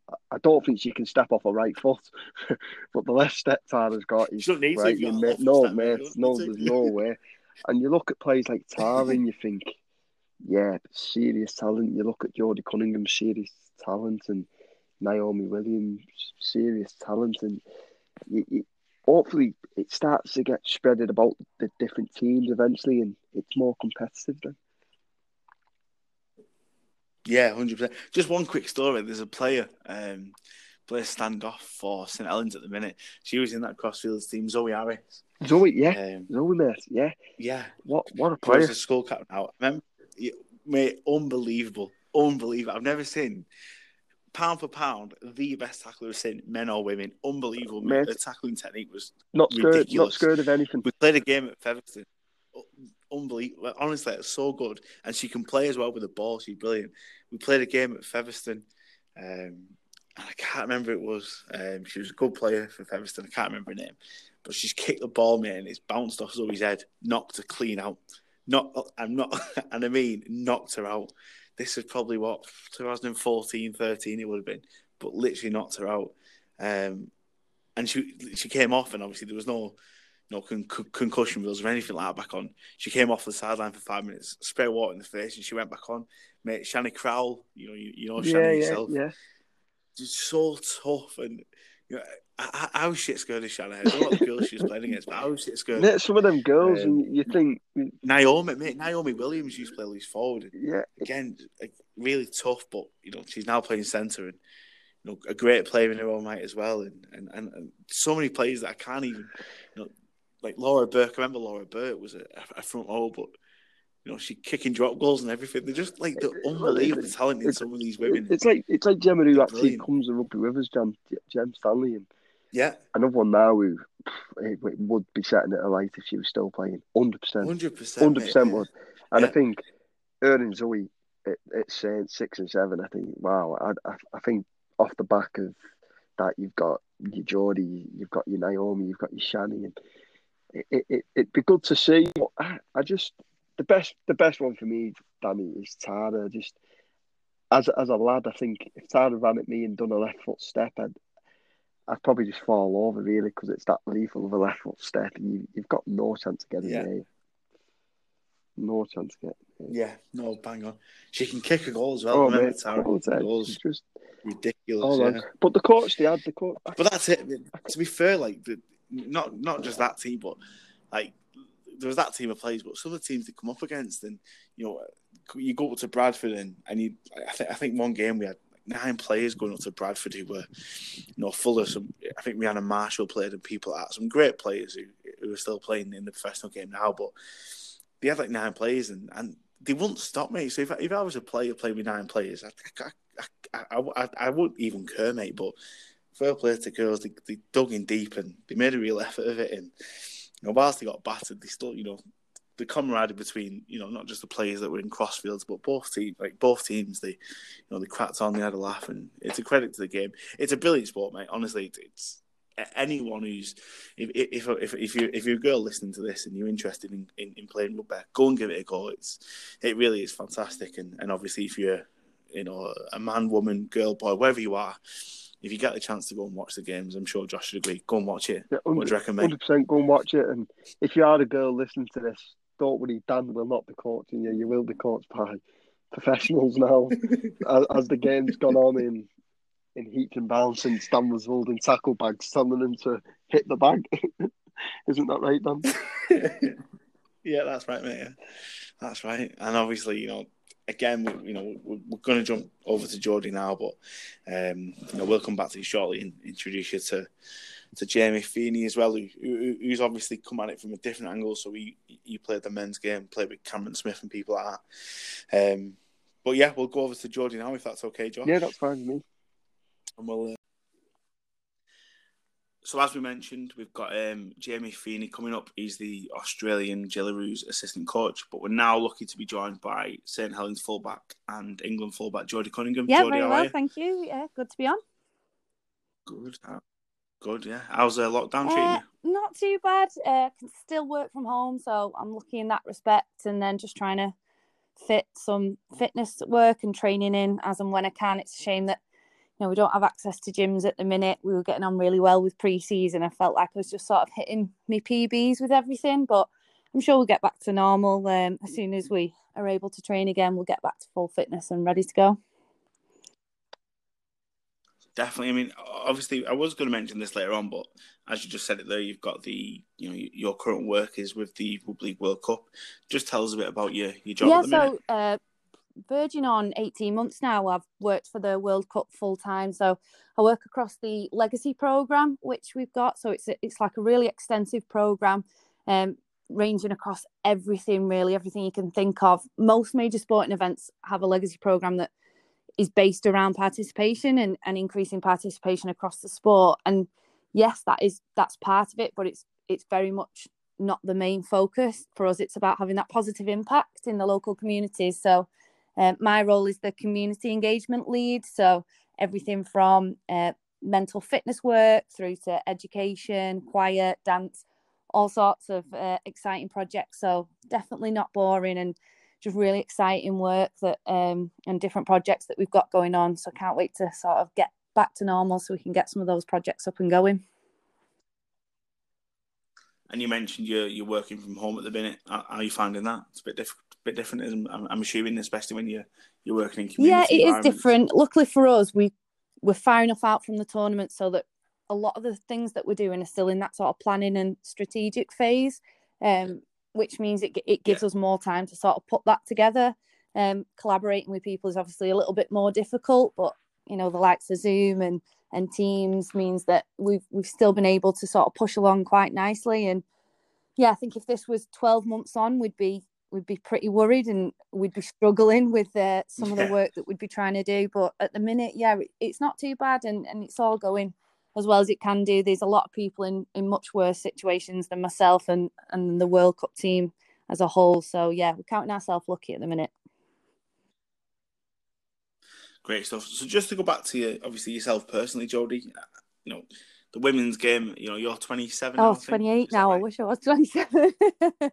28. so Sorry. so, obviously, you know, when you're growing up, the women's game is is nowhere near as, as sort of present as it is now. How did you actually get involved in the game as a as a so youngster? It feels like fate now, really. I always think that when I look back as to how I sort of got involved with the game because the year I started secondary school was uh, the year they started the Champion Schools tournament for girls. So it was the first year they ran it for the girls. I wasn't from a rugby league family, despite being from Warrington, so big rugby league town none of my family really followed or yeah. played rugby league, so it just wasn't something I was really aware of. Um, but my best friend uh, from high school, she Emily Rudge, who play with at Saints and at England now, she was massively into to a rugby league. She'd played with the boys through primary school, and she was really keen on us setting up a girls' team. And I was always been sporty. I'd done football, gymnastics, cross country, netball, you name it. I'd you know I'd done it. So she was like, come on, give rugby league a go. And it, to be honest, the thought of running at people full pelt and being hit really hard did not seem too appealing to me at the time. And um, the first year, I actually I, I didn't get involved. I didn't do it, but I just felt so left out. And all my mates were having a great time doing this new sport, so I decided to give it a go. The next uh, the next year they did it, so my second year of school, and we went on and we were four times national champions at school level, and that that was it. As soon as I had a ball in my hand, made my first tackle, did my first run, I was completely hooked and uh, never looked back since. So that that sort of school. So how did you get from you know playing in school to you know as you were today at St Helens? What sort of your um, career path? So initially, it was just obviously playing at school, and it, there wasn't as enough games, especially not for the girls, because obviously there's the, at the time there wasn't that many uh, schools that played the game, so we didn't get that many games other than through the the schools tournament. Um, so I wanted to play outside of school, and Emily played for Rochdale. So it was about Emily's obviously neither of us drove, too young. So Emily's dad used to drive us um, every Wednesday night to training, uh, and I think I played maybe one or two games. And we said this is daft that we're traveling so far, and the schools team was really good, and more girls wanted to play outside. So we made Warrington Girls. Um, we then ended up being really successful as Warrington Girls. We ended up national champions there. Um, and Warrington had not affiliated to the to the Super League team, but Warrington had a women's side. Um, and as soon as I was uh, turned 16, that was it. Then I wanted to train with the open age team. Uh, went down there, really enjoyed uh, the new challenge, really of, of being in open age rugby. And through that, they started doing some trials for um, they called it Super Fours at the time. So everybody who wanted to trial for the, the sort of England training squad could go down. They split you into four different teams. Um, and basically you played across, I think we had two weeks worth of training and then they played sort of a round robin type series. And I got picked up for the England squad through that at 17 and made my debut in France at the July. Um, so yeah, July 2019 was my debut for England. And I you know, fingers crossed. I've I've been really lucky through my journey. I've I've stayed part of that England squad ever since. So I'm 12, 11 years now. Uh, 11 years as part of the England squad. Um, and yeah, I just count myself lucky every time there's a reselection that I'm still part of it because there's not a greater feeling really than pulling on, you know, that international jersey and wearing the England badge. Hundred percent, and obviously you mentioned there just one thing that stands out is, um, I think you said you were sixteen when you were playing yeah. women's rugby. So yeah, that, yeah, fully open, open age, it, yeah? and, it was daunting at the time. Don't get me wrong.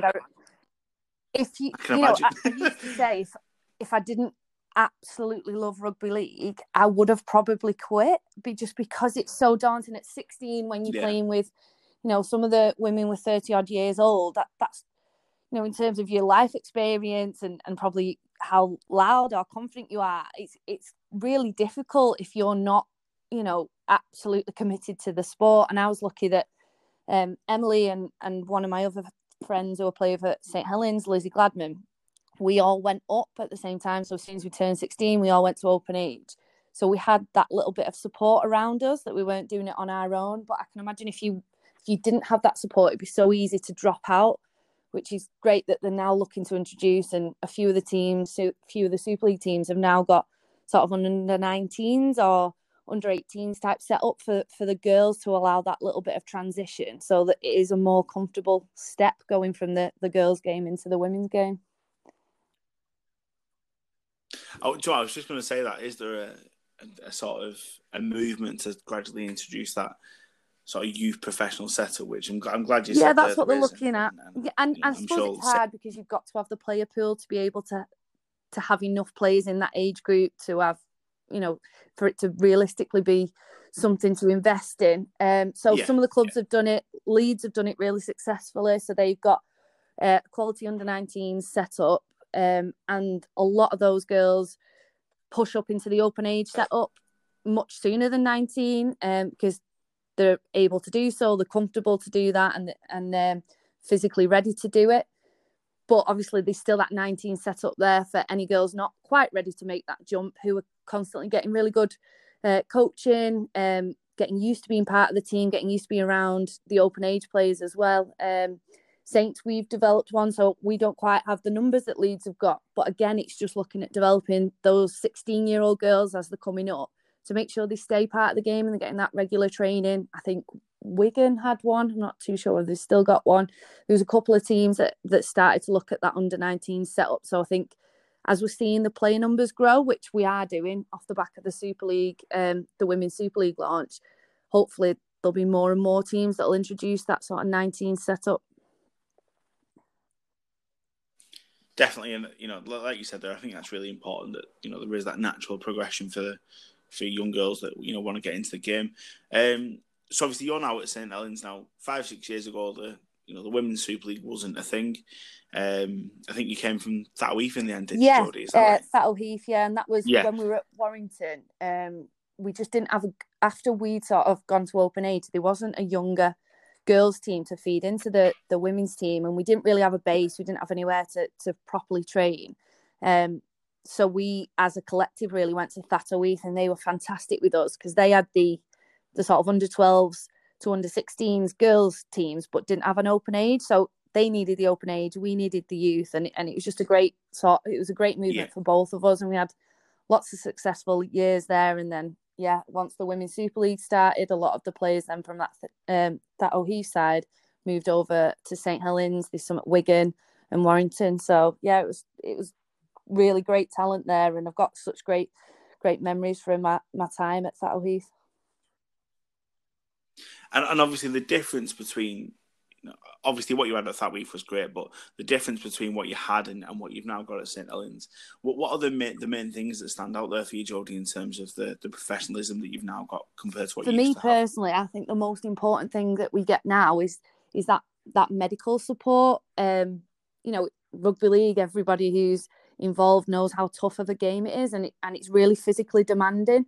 And if you're not in the right shape and you don't have the right support, then you know injuries can happen, and and you're never gonna never gonna reach your potential if you don't have that support around you. Um, you know, we used to have one of the dads volunteered as a first aider at games, and that was pretty much all we had when we were at Thatto Heath.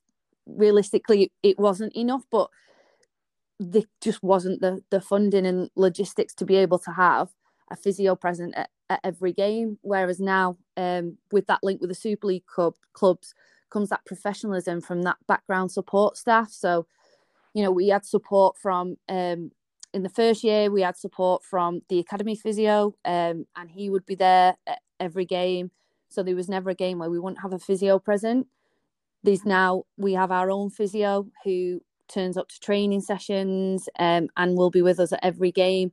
So we have that one-on-one support every time. We've got a strength conditioner to make sure we're pre-abbing and we're in the best shape possible to prevent any injuries from happening happening in the first place. And all of that support for me, I think, as a player is it's just priceless because it means that we can be the best athletes we can be and that you can play in the knowledge that you've got the right support around you if anything touch wood um, you don't want anything to go wrong but it's I think it's inevitable with the sport we play that there will be injuries at times. You, that you're confident that you've got that support around you to deal with it if it does happen.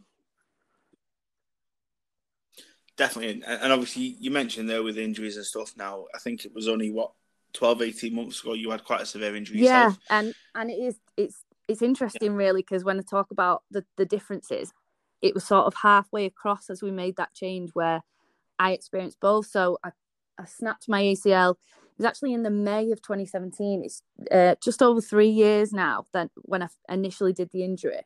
Um, and I did that playing for Thatto Heath. And that was the last season, which it was um, non Super League, and then it went over to be Super League. So I didn't get the operation and trained because it was a World Cup year. Um, and I was just desperate to get to the World Cup. So I then didn't have the operation until the uh, back end of, of 2017. So it was December the 18th, it was, remember the date. uh, December the 18th, 2017, mm. which put me out then of the first Super League season. But Saints were fantastic with me. And despite knowing that I probably won't play at all that season, they gave me all the support I needed. The one on one support I had physio wise was outstanding. And I, you know, I was in I just was so desperate to get back playing and I needed that guidance as to what the right thing was to do because I think if it had been left to my own devices, I would have come back too soon and I'd have had either a recurring injury of the same kind or I'd have done something else because my body wouldn't have been ready.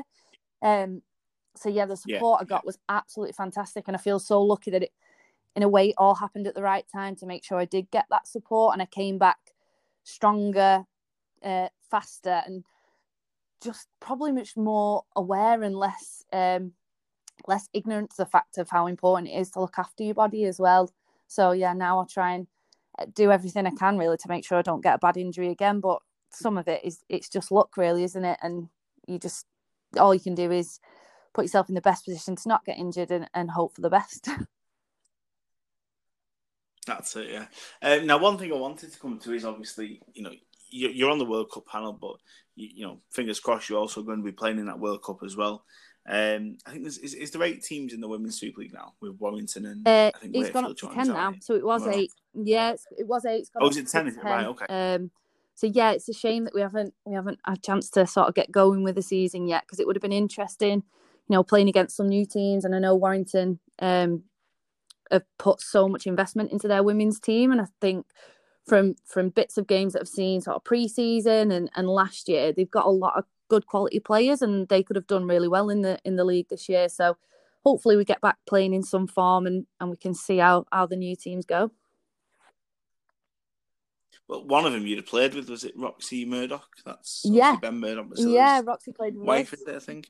So obviously she she went from St. She did, yeah, didn't she? So trust me, the one positive probably of the league not starting is that I don't have to tackle Roxy because she runs like Ben does. She's an absolute machine. Um, right. really, really clever player as well. Really clued up. Um, great rugby brain. She could she could adapt to any position really, but I think she's most dangerous when she's playing in that sort of second row position. Um, yeah, she was yeah. she was so good for us uh, on that left edge. She linked up really well with with our halfback, um, Faye Gaskin, and they they literally tore up that edge and scored so many tries off the back of it. So, yeah, I'm sure she'll be an absolutely nightmare to handle whenever we do get to play against her. and and obviously you know for, so from St Helens' point of view, you've got you've just got Gemma Walsh and is it yeah yeah we, yeah hot off the press that one. So really recently we signed Amy. Uh, Gemma came to us, you know, at the start of pre-season. So we've had a full pre-season with with Gemma uh, training with us. We've not obviously not had any training sessions with Amy as of yet, but both like real quality signings. I've played uh, alongside both of them at England. I've actually played at club with Gemma previously. She did a couple of seasons at, at Thatto Heath um, and Warrington. So sort of know how, how they both play and just really excited to, to get on a field with them both. And is that something that you think can, can happen this year? Obviously, there's a lot of talk of the men's game around August the first. What what's the sort of a press or the word around the women's game in terms of when I that can come back? Obviously, date wise, it's a little more skeptical as to when when it might be for the women, but I'm absolutely confident there will be some form of women's Super League this year. It's probably going to look differently. They might be, it might be a shorter version of, yeah. of what we were going to do. I'm not too sure exactly how they're going to split um, and and do the league, but I I am confident that it will happen.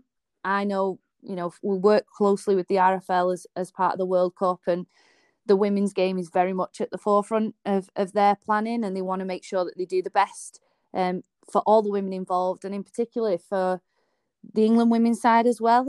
We need to have games under our belt. We need to um, make sure we're ready to go into next season and, and have the best season we can do leading up to, to the World Cup. So it's absolutely at the forefront. And as soon as they're able to get us back training and and therefore playing. I'm sure they will do. So I'm hoping in the next few weeks we'll find out a little bit more and and we can get a date in mind so we can uh, get training again and and just get ready to play. I'm just desperate. I felt like Saints had honestly it's the best preseason I've ever had um across my whole career. We were just so ready.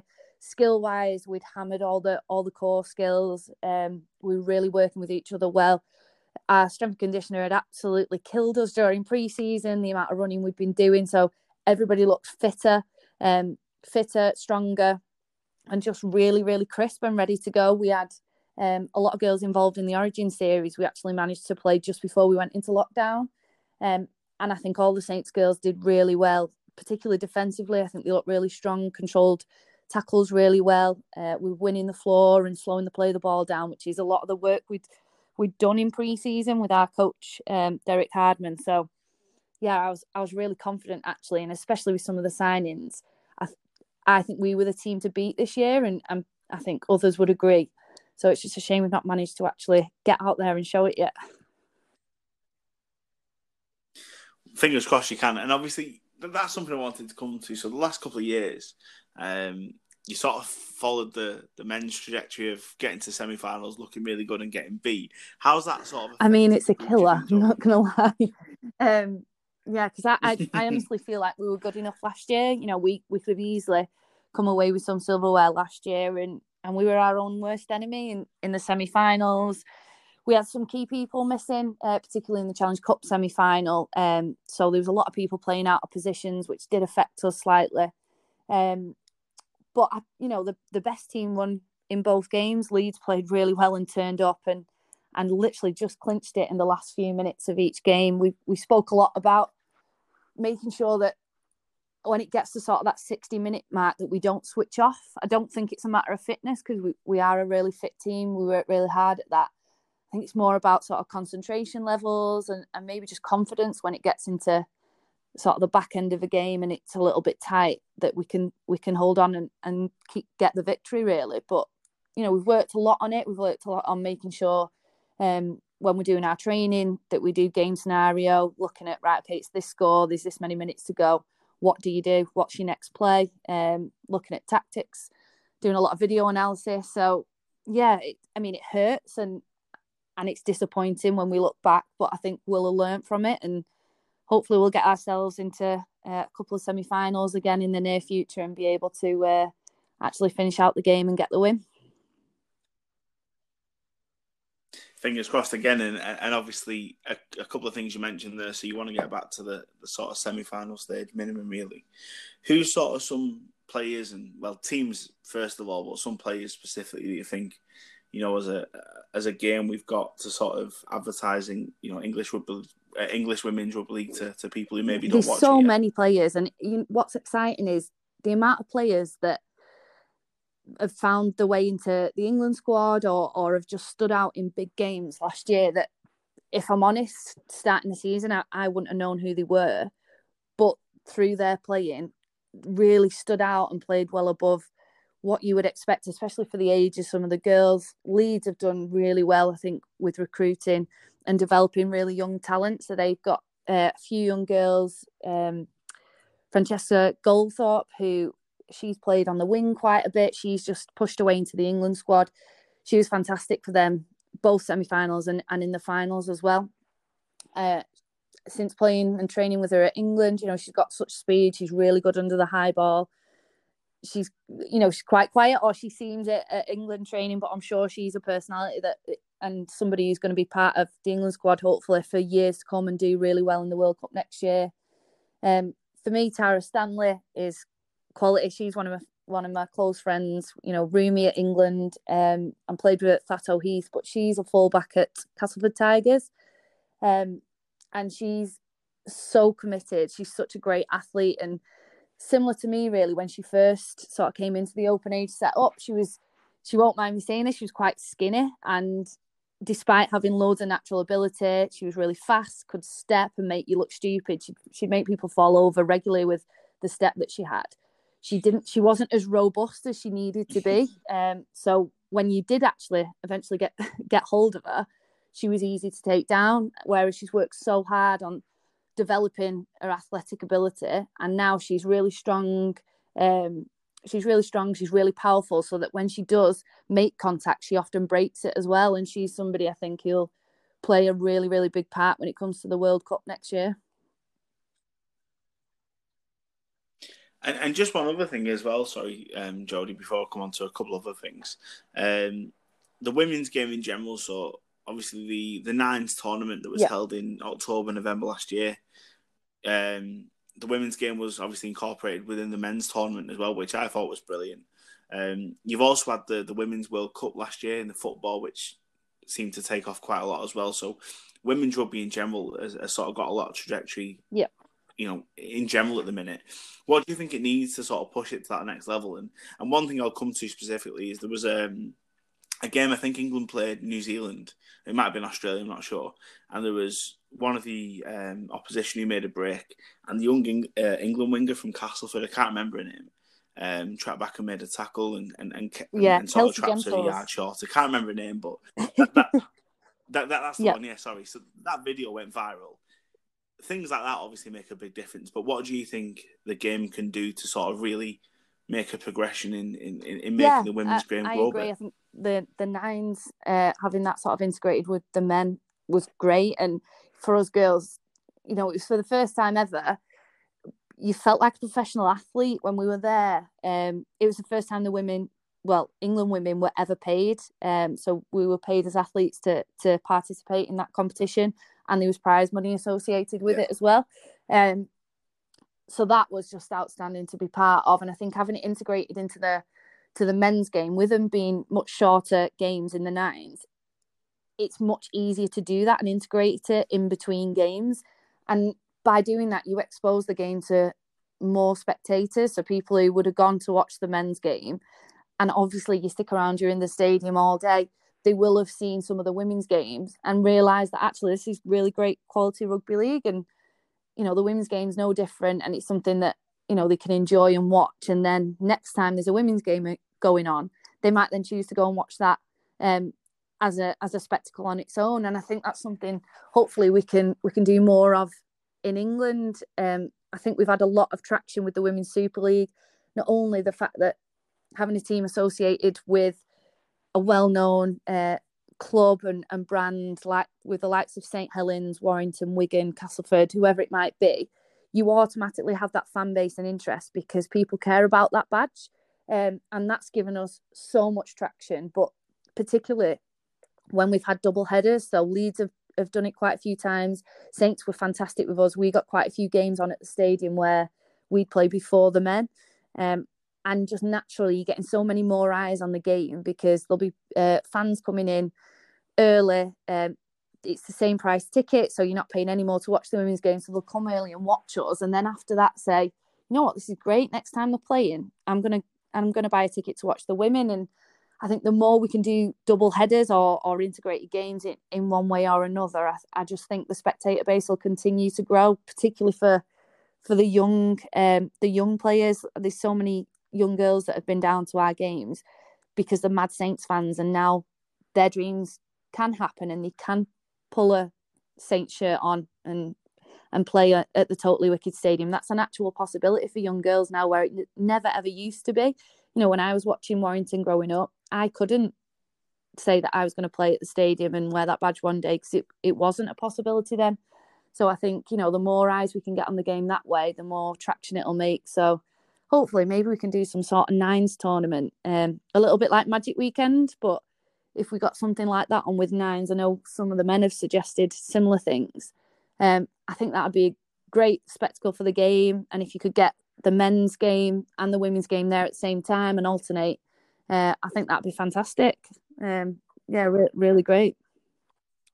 hundred percent, hundred percent. That my actual opinion for this, and that is something I thought about before, to be honest, Jodie. So, um, you know, from a men's point of view, you know, they spend quite a lot of time, com- you know, compl- not necessarily complaining, but um, making a, a, stance in terms of the amount of games that they play. Now, obviously, from a women's point of view, your season was due to start. Yeah, I, I think, think it was late like March or early March, April, yeah. was it?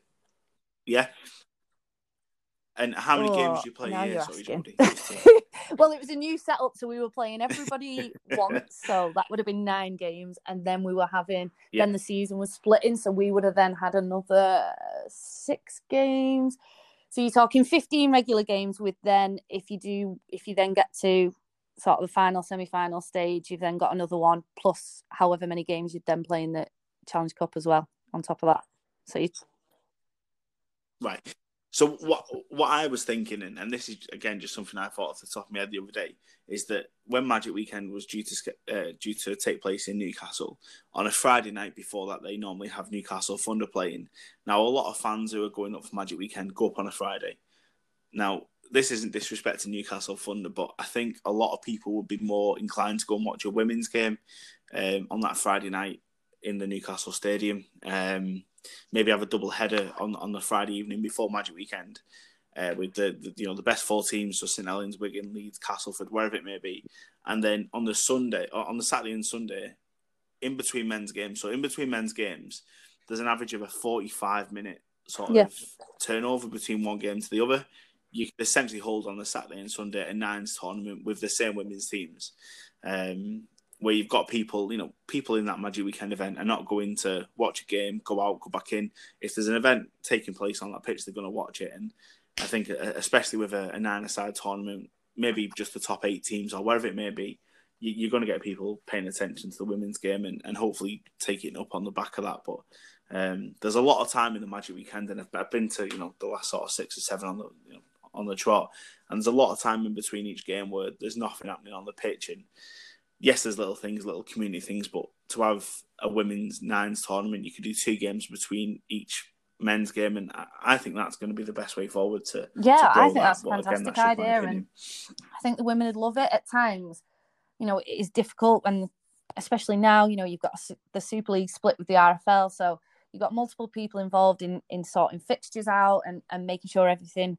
Uh, all ties together with the Challenge Cup, the usual um, the usual league games and that sort of thing. But I think if you know if everyone can get their heads together and, and pull something like that, where at Magic Weekend you can integrate the women, um, even if it is just like a nines competition where it's short games, so it doesn't it doesn't affect too much in terms of um, timing and scheduling and time on the pitch because obviously that's always an issue, especially when we're using football stadiums. Um, but yeah, if you did yeah. it as a nines format, I think it would be perfect. And uh, it sort of ticks all the boxes and it's not too much of an overload of uh, you've got an, a full 80 minute women's game. Actually you know what? Here's here's a seven minutes each way or whatever you might do nine minutes each way. So it's just a quick 15 20 minutes and it capture uh, you know you might not capture the whole audience but as you say there's got so many people there and there are gaps in the day where if you could just fit a women's game in and some of, especially like you say, you mentioned like the top four teams from last year. There's been some absolutely fantastic games. Our games with Leeds last year, you know, every single one I think yeah. was decided by a try, and we, you know, in the league we had, um, we had one each and a draw. Um, so you know, it, each of the games are really tight, and there's really quality players on show. There's a lot of England players within those top few teams. I just think it'd be fantastic if we do something like that and get get more eyes on on the game. Then then why not? And and if there's already, you know, Cas fans, Saints fans, Wigan fans, whoever it is, going down to Magic Weekend, then they'll be there and they'll cheer on the women's team because they love the club so much. They don't care who's wearing the shirt, but they're wearing their shirts, so they'll cheer them on. That's it. There's a natural affiliation there, isn't there? So, um, yeah. The other thing, so a couple of things I wanted to speak about, obviously, just in the, the game in general. So, you know the men's game and, and naturally how you feel that you know sort of feed into the women's game as well. So um, you mentioned before that you you know you watched the Parramatta Brisbane game this morning. That's six again real in terms of you know a ruck infringement where they just sort of wave six to go. What what's your initial thoughts of that? Shall we say, Jodie? What's your initial thoughts to I thought, no penalty, wow, quick six again? That's what I thought. That was my first thought. Is They've yeah. had a break for a while and then they've gone and made that change and made them run more. but um, no, I think it's I think it's fantastic. it really seemed to speed the game up. Um, it it stops the whole messing around in the ruck and trying to slow things down intentionally because at times it's tactically probably the right thing to do. You don't mind if you give a penalty away because wherever you are on the pitch or the point in the game, the scoreboard, it's the right call to actually mess around in the ruck a little bit, slow it down, and if you give a penalty away, then that's what happens. Whereas when you take that away, the rucks are just getting so much faster, and, and people have to be stricter with themselves in, in in that place. I mean, I can imagine there's more um, inter-team arguing because if somebody give a couple of them away, one after the other, and made me do an extra couple of sets of six, I'd be pretty mad. but yeah, as a, as an overall, I think, yeah. I think as a viewer, I think it's fantastic. I agree. And one thing I thought it did is, you know, the best thing the referee could have done is what he did. To be honest, so the, I think the first two sets that Parramatta had, he, he pinged Brisbane for for the ruck infringement. I don't think we actually heard a whistle. Well, a, a set restart for the rest of the game, or if we did, it was very few, few and far between. But I think what it did is it corrected the ruck essentially, so people realised the impact it was having. So Parramatta scored after 11 tackles in within three, four minutes. So it, it made players realise that, hang on, we, we, can't do this. And, and, and that, I think, without enforcing um, a penalty or without enforcing any sort of correction, it naturally corrected it because players were aware that you know there's a, there's there's a bigger penalty than kicking to touch. There's a you know there's potentially points there, um, and the other one as well that they've done which hasn't been brought into Super League yet, is the the scrum players. Now, obviously, in, again, that's not something we've seen in Super League, but in the NRL now, if you get pinged with a, a knock on or whatever, the, the, the team feeding the scrum can choose to play, you know, right on the, the touchline essentially, so 10 metres in, 20 metres in, halfway, and, and, and vice versa, the other side of the pitch. So, as a fullback, obviously, I'm assuming you're one who sort of likes to play with a bit of space. What do you think of that, really, in terms of if you had a, a scrum t- 20 metres out from the line, you can choose whether to go play at a 50 and, and straight through the middle, or you can literally pin players right into to one section of the field where you've got six attackers against six defenders with I think a 50 yard space. What, what do you think, of that? It adds uh, a little more, I think, just tactical like preparation to it as well. I, I spoke to a few of our players and said, you know, we need to be a bit more creative. I think at, at um, scrums, we probably don't do enough in terms of, you know, our Saints team. And then, yeah, when they've introduced that rule, and I suppose by introducing that, it probably puts more emphasis on on scrum plays um, because you can gain such an advantage if you get that right. So yeah, I quite like it. It's interesting. Um, it'll be good good to sort of watch a few more games over the next few days and see how different teams take advantage of it. Because um, definitely think if you're a team with with uh, some quick and agile outside backs, then you can take advantage of, of placing the scrum where you want. Yeah, definitely. I think I was thinking about this the other day in, in terms of if I had like your standard backline, where would you want to go from?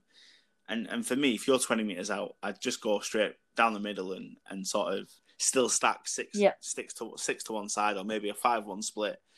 Um, and just see how you go on the blind. You've got you know 30 yards. If you if you lose jumps out and you, you seven splits to the right, you've got a three against possibly three, but we, you got 50 yards to use that in. So um, no, that's it is opinion, but it, interesting. it, and, you know, probably we've goes totally wrong for me. sort of, especially as a, a fullback, you sort of do a lot of analysis and a lot of work with coaches on, you know, your positioning on the field and therefore how Yeah. many players you should split either side, not necessarily necessarily from a scrum, but just generally in play. Um, so it is interesting when you have the scenario where a team massively overloads a space that realistically you would never put that many players in normally, and it's it's making that call on actually defending the space over defending the players. But when you're 20 meters out from your own line, you just can't afford to give somebody that much space. So, like you say, that it's interesting to look at tactics like that and massively overloading one side, and then seeing how they go um, in the space. But yeah, uh, it like I say, it's interesting. I'd love to sort of give it a go and see how it actually went um, with with us girls and see, you know, can you take advantage of it and what sort of things would work. I was just going to come to that. So, is it something that you know, as a player, I'd probably like to to see introduced Probably uh, have a to your few league? friendlies and see how it went first. see how the Saints team went, and if it weren't working for us, then no, it's a bad idea. and just lastly, Jodie, and I appreciate I took quite a bit of time here. Um, obviously, barring Saints, we can't obviously have Saints in this, but which you know, if you're a, a neutral fan, which women's rugby team would oh, that's that's a tough one. It to is a really tough one. That um, you know, I, he's got to be Cassar Leeds, and it, it's easy to say because they were at the, the top last year. You know, both finals, but both finals were absolutely outstanding quality, and both could have gone either way. Two completely different teams, I think. Um, Leeds very much structured, stick to a game plan. Um, and Courtney Hill, who's actually an Aussie, so it kills me to say it, but just really, um, she just marshalled them around that field so well. And when you know games are really tight, um, and there's a lot of pressure on, she makes the right decisions and she just does the basics well. Uh, her kicking game's fantastic, and and that really showed in in those finals. And then Cass just have so many individuals who are just really exciting players to watch. So individually, one of them can do something absolutely outstanding that you just have to stand and, and applaud. Really, uh, I think Georgia Roach is a really exciting young player. Um, she was part of the England squad last year and went to Papua New Guinea in the nines, and she's got so much raw talent. Um, understanding the game will just chip over your head, catch it, and score, and, and there's just nothing you can do about it at times. Um, but it was really great to be able to play with her. Um, so I actually played in the halves in Papua New Guinea, and she was the other halfback. Um, and yeah, it's just exciting to to see how how just off the cuff she is. Um, and I think that's what you need. That's how we're going to beat the Australians and, and the Kiwis is is by having people who can play a little bit off the cuff and read a situation. And Castleford have quite a lot of players who can do that. Tara Stanley being another one who I mentioned earlier, who's just really exciting, can can make people look silly with the steps she has. Kelsey Gentle, as you mentioned, around that tackle, she's just got so much speed. Um, you know, to make that tackle when really it was a given try was fantastic. So they across the board have got individuals that can do brilliance like that. So you'll definitely see some magic from Castleford, and then you'll just see real tactical, sticking to a plan, and just just really seeing games out well from Leeds. So I I don't know. You can choose which one people should watch, but you know, obviously Saints too. yeah, I like it. Good, good choice. I, am choosing St. Helens to be fair. So. and just lastly, can we win the World Cup? I'm sure Jamie Feeney will Of course we can. From of an English point of view, can, can we win the World Cup next year? a lot, and you know, I know there's doubters out there. Don't get me wrong. There's times when, you know, you watch the Australians and the Kiwis, and you just think, wow, they are incredible rugby players, and and they're such athletes.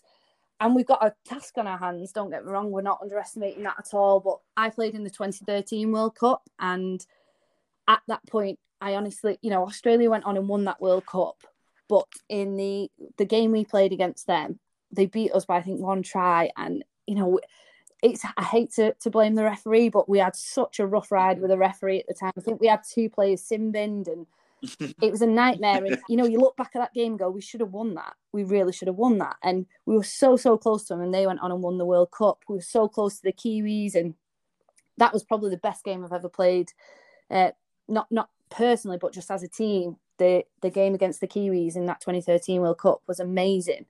Um, and we were such a good quality team, and we we could have won that World Cup quite easily. We were so close to both of them, and then, you know, in 2017, Australia came out and just, you know, they they, they put on such a good show for, against every team they played against, but particularly when they played us, they were fantastic, and we just didn't have the answers at times to to get through them. But that's what they did in four years. Um, they went from a team where I genuinely believe we could have beat them in that World Cup to being a team where you have to just take your hat off and go, they were better than we were in that World Cup. And there wasn't, you know, we would have had to have the best yeah. game of our lives and they'd have had to have the worst game for us to beat for us to beat them in on that day.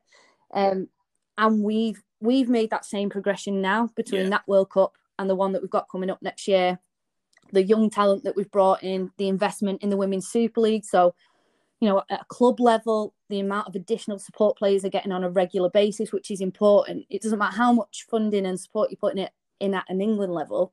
If the players, you know, week by week, um, in the usual club games and training aren't getting that support, then the contact time at England isn't enough to make a world class athlete. So, club wise, we've had the support step up massively. Um, you know, St. Helens are brilliant with us. I know personally I'm a better player than I was then um, and and the rest of the players around me are, and then the young players coming through off the back of having all this support at England um, and at Super League level. There's so many more young girls coming through that are just so talented, so athletic naturally.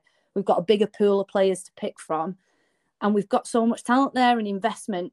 As soon as 2017 was over, all the talk was 2021 straight away. Usually, we'd have to wait until the year of a World Cup for it to really be on the agenda of people. Whereas straight away, the England performance unit were saying, right, how do we make this women's team win the 2021 World Cup? It's at home. It's going to be the big, biggest women's World Cup there's ever been. It's going to be the biggest rugby league World Cup there's ever been ever. How do we make sure that this women's team have a chance of winning that World Cup? And all the investment that's got it, gone in and, and the support that we've had, you can't question it really. It's been better than ever. We've, you know, the, the games that we got to play last year was fantastic. Having the the chance to go and play against um, the Aussies, the Kiwis, in even if it was a nine setting, and then especially Papua New Guinea, that's a big experience that the young girls needed. There was so many new people who'd never been on tour before, and just to experience that and and what it's like being in in an international camp it's really important irrelevant of what happens on a pitch so we've been put in the best position we can to make sure that we can do ourselves proud and, and hopefully lift the world cup on home soil so i'm definitely not writing us off and, and hopefully no one else will and we can put a show on for everyone Hundred percent. Well, listen, Jodie, you got my backing, and I'm sure every, you know, obviously everyone else who follows rugby league in England's got your back as well. So, um, yeah, good luck, and, and obviously fingers crossed we achieve that. Hopefully, we can get you back on, you know, before. Yeah, sounds a great. few no, times it's been before then, brilliant. and you Uh, it's give us your nice to progress talk if about that's rugby okay. league again. Actually, I feel that's all I do Brilliant. normally, whereas I've not had me fix. I know it seems strange, doesn't it? It feels strange, doesn't it? um, obviously, take uh, good luck with obviously you know the, the job and, and working towards that community Brilliant. program. No, thanks. Fingers been crossed we fab. can watch you back on the Thank field soon, you. Jodie. Bye. So that was um, Jodie Cunningham earlier on. Um, brilliant, you know, really interesting interview, Josh. Um, one story which I forgot about actually, and it's only when she um, she mentioned that week that it sort of sprung to mind. So obviously, as I mentioned earlier on, did a bit of coaching at Crosfield. We played um, that week. Can't remember when it would have been. Probably thir- end of thirteen, I think it was. Yeah. And you know, we had a bit of a scratchy side. They were quality, you know, like Jodie Cunningham, Jenny Welsby, Gemma Walsh, I think was there at the time. Um, you know, really good team, but we um, so I think we are getting beat like fifty 0 at the time. And I was walking up to the um, the halfway line at the ball and the kicking team, hands ready to give to Gemma to kick off.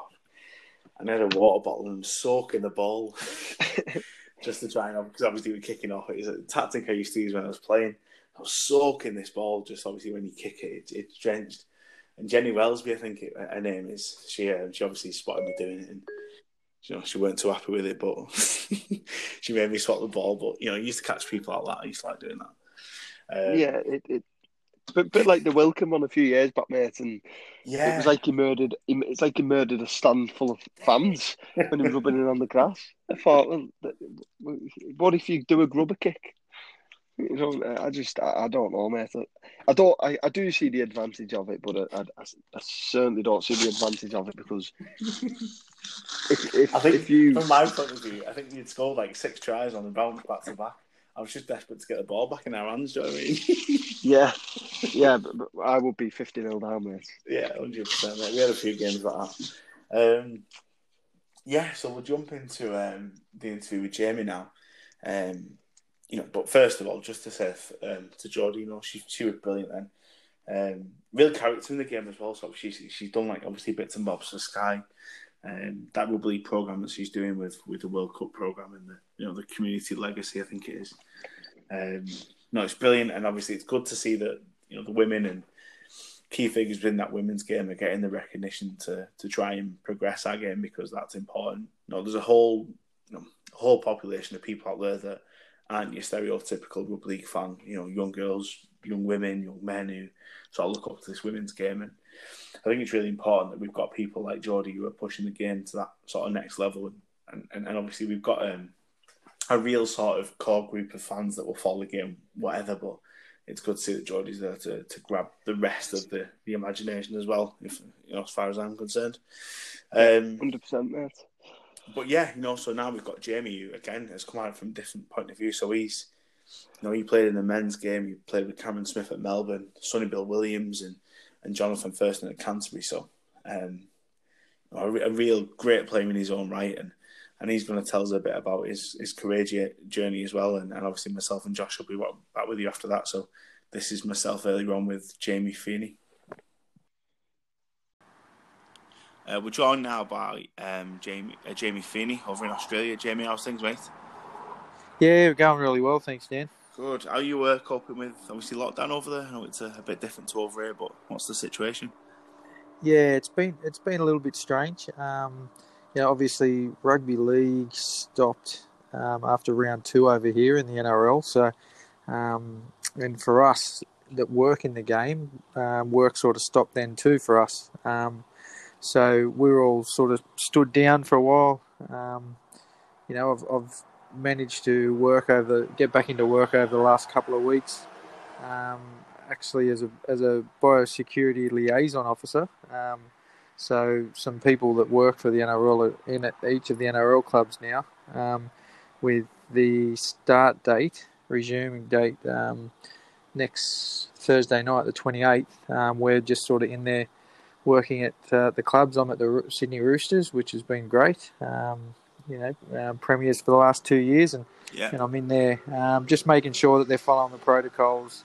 Um, everyone's staying safe and well, um, and everyone's sort of um, isolating themselves and, and making sure we're following everything to make sure the game comes back with with no infections and, and no dramas, and, and uh, hopefully um, the rest of the world will, will come around as well.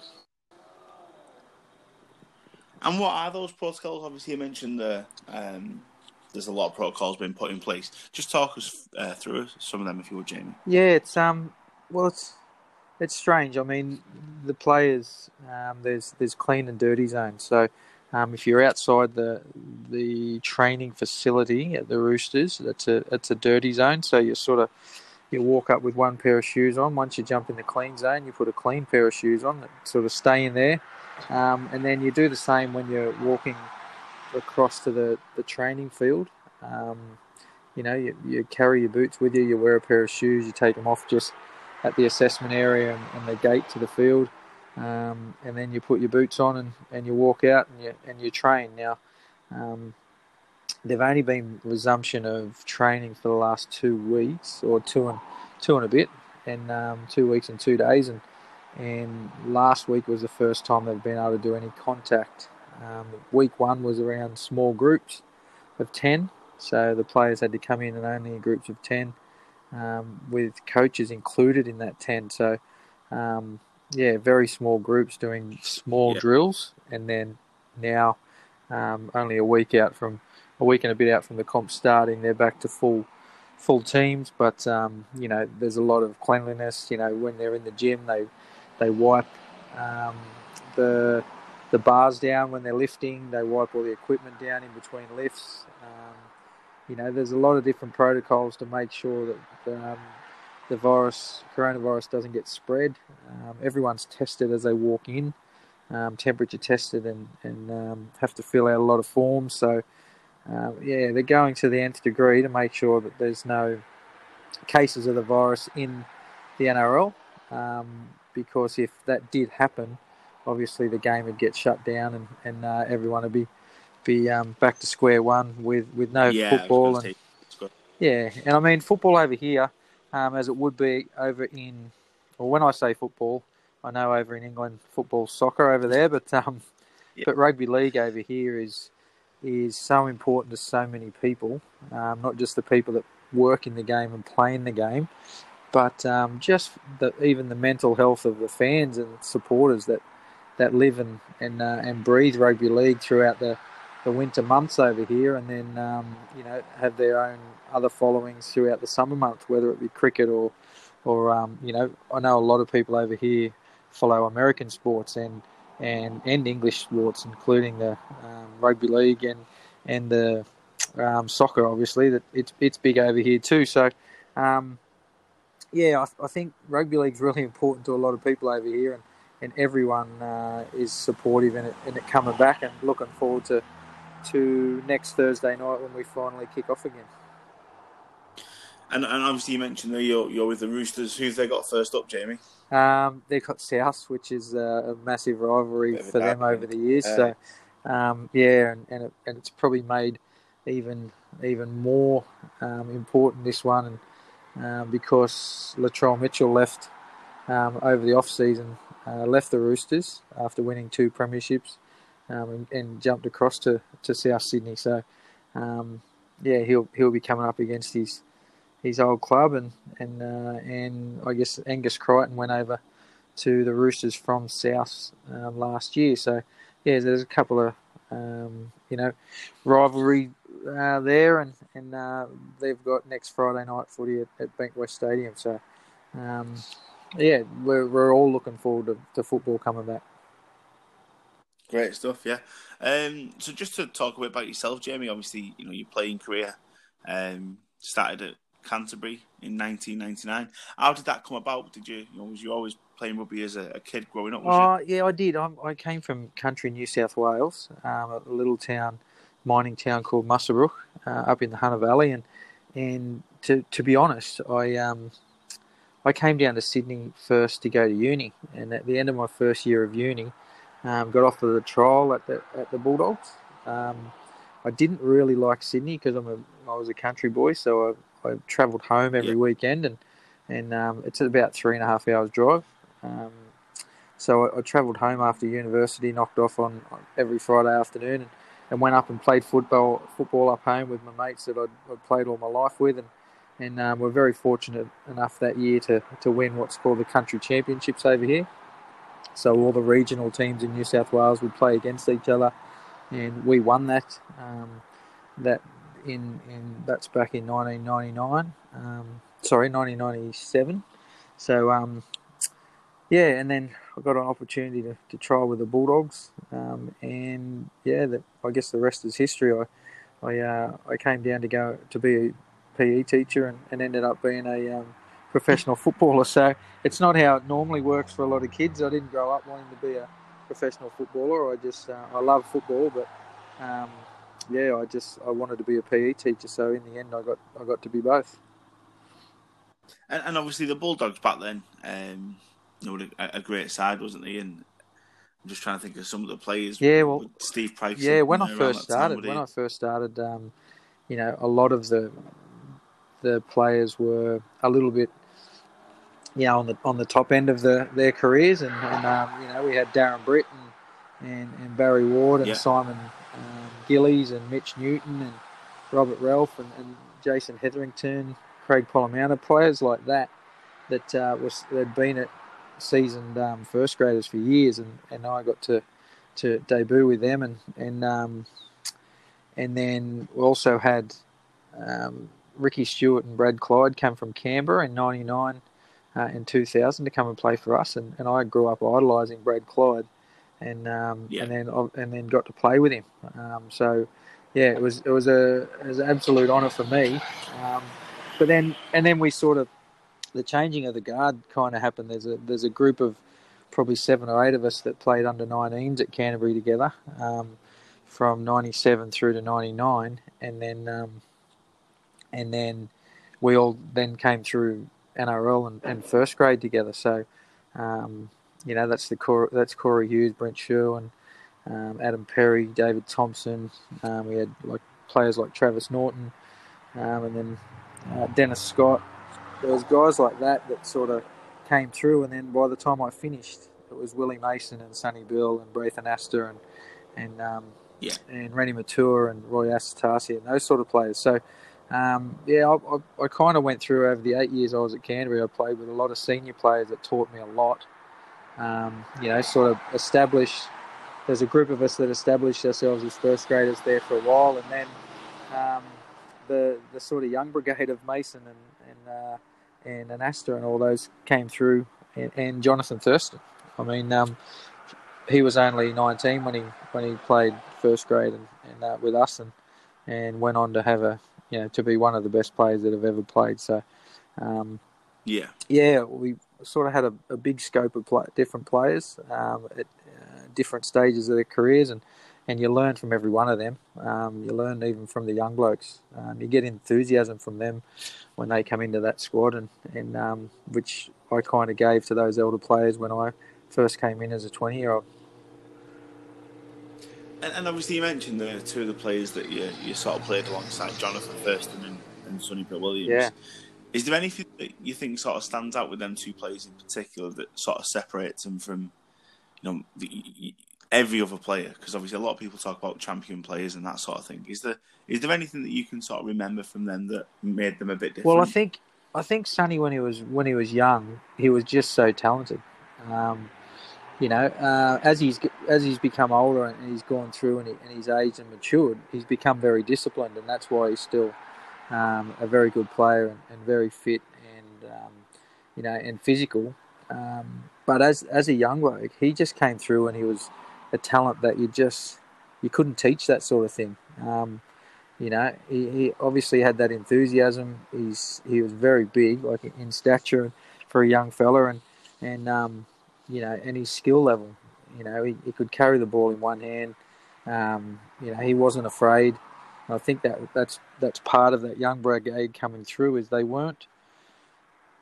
I guess they weren't um, overcoached to the point uh, where they were overly structured and, and disciplined. He he would play.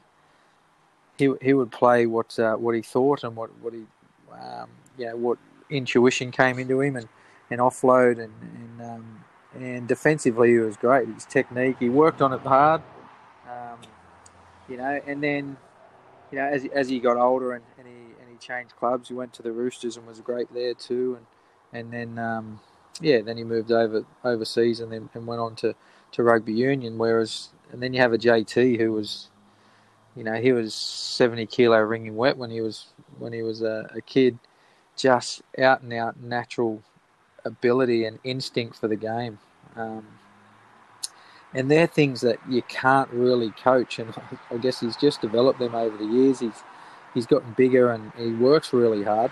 Um, and you know, and he's not afraid.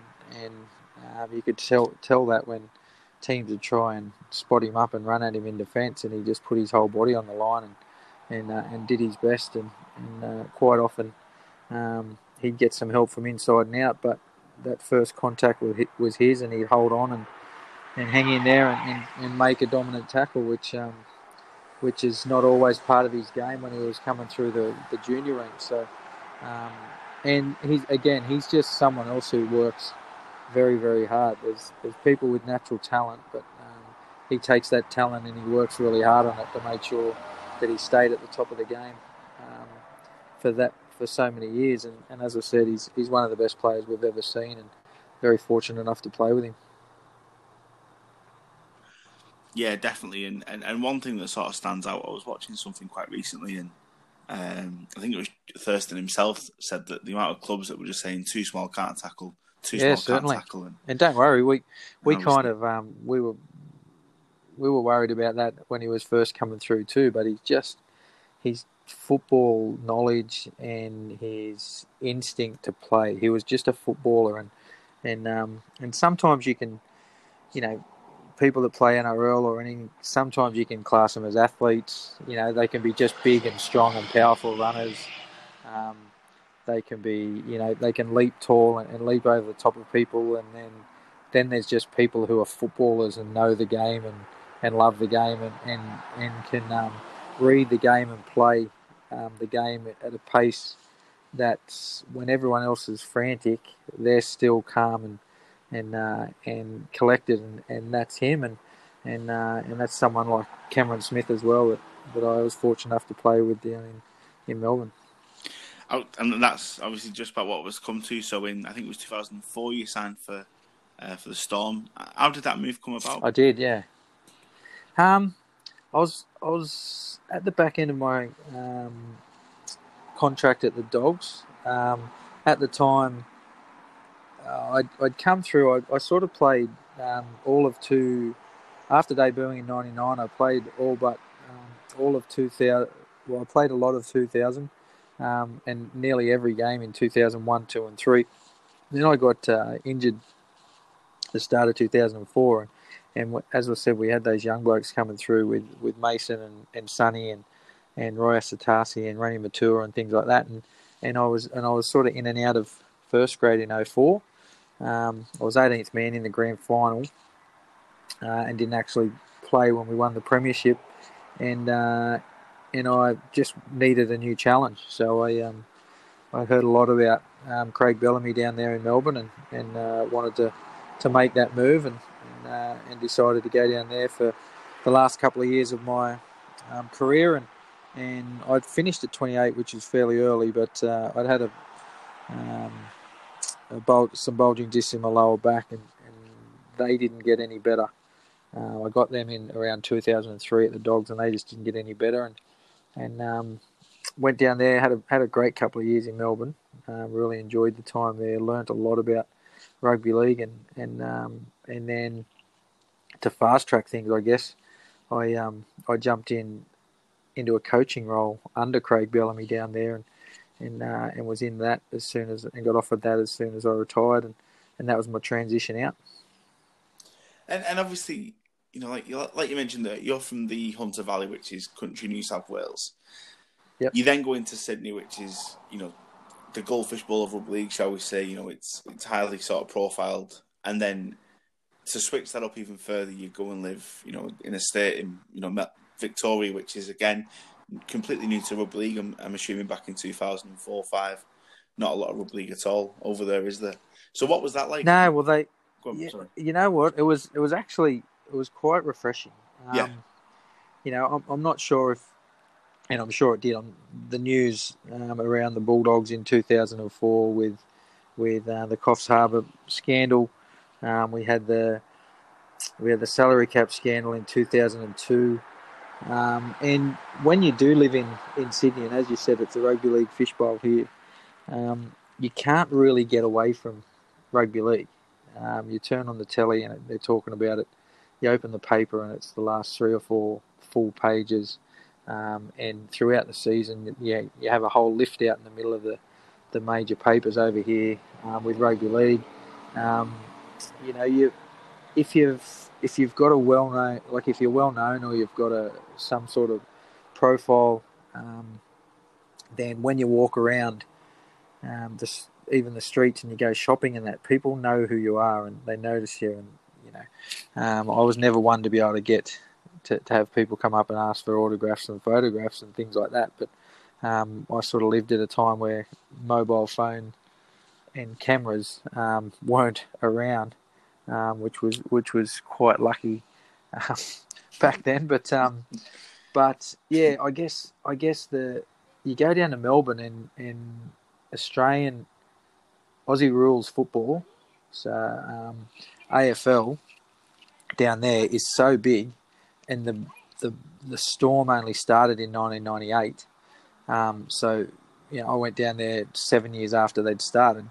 Um, you know, rugby league is tiny down there, and even players these days, such as your Cameron Smiths and and uh, your Billy Slaters, they they could still move around Melbourne and, and not get noticed. And and there's a part of that that um, makes it really uh, refreshing to, to live in because you can you go to training and you're a footballer you leave training and you're just a father or a partner yeah. or a, or a, um, you know a friend or you know and, and I had two young children um, my daughters at the time were were sort of three and two when I first moved down there so um, yeah, so they they were only young, and and I could leave training and, and be a dad. So um, that that was really refreshing. Whereas, as I said, when you lived in Sydney, um, you came home and, and you were still a footballer because it was everywhere. But um, I think, yeah, as I say, I think a lot of um, Australians who sort of move to England and play in the Super League. Um, obviously, you've got Premier League and Rugby Union, which sort of take a bit of a precedent over here. So you sort of get the same impression from them, whereby it's, yeah. it's just a lot more sort of laid back for the players. There's no scrutiny, and I suppose, like you said, there's a bit of um, there's a bit of pleasure in that. I'm assuming. Yeah, there is, and it's just um, you just get to relax, which which as a even as a person, like just as a normal individual that doesn't play rugby league, that just goes to work uh, and then comes home, you you actually get time to relax and you're not always thinking about football. Football's not always at front of mind, and it's not you're not always reading about it and seeing it all the time. So there's a part of that that, as I said, is is so refreshing, and you get to relax that it actually helps your football out because you you focus on footy while you're there, and then you um you sort of put your you, you take your footy hat off and you you put your your parent hat or your partner hat on when you go home, and you can you can really distinguish the two two things, and, and it's uh, yeah, it's, it was a good time. Good stuff. And then, like you said there, so you went, you sort of fast tracked into coaching. What was your role at Melbourne within coaching? What what did you do? Um, so Melbourne moved moved me when I retired to the central coast of New South Wales. Um, yeah. Mel down in Melbourne, there's not a lot of rugby league um, played. There's more and more um, nowadays, but back then, um, their feeder system their, the players that didn't play in the, the NRL each week would get sent.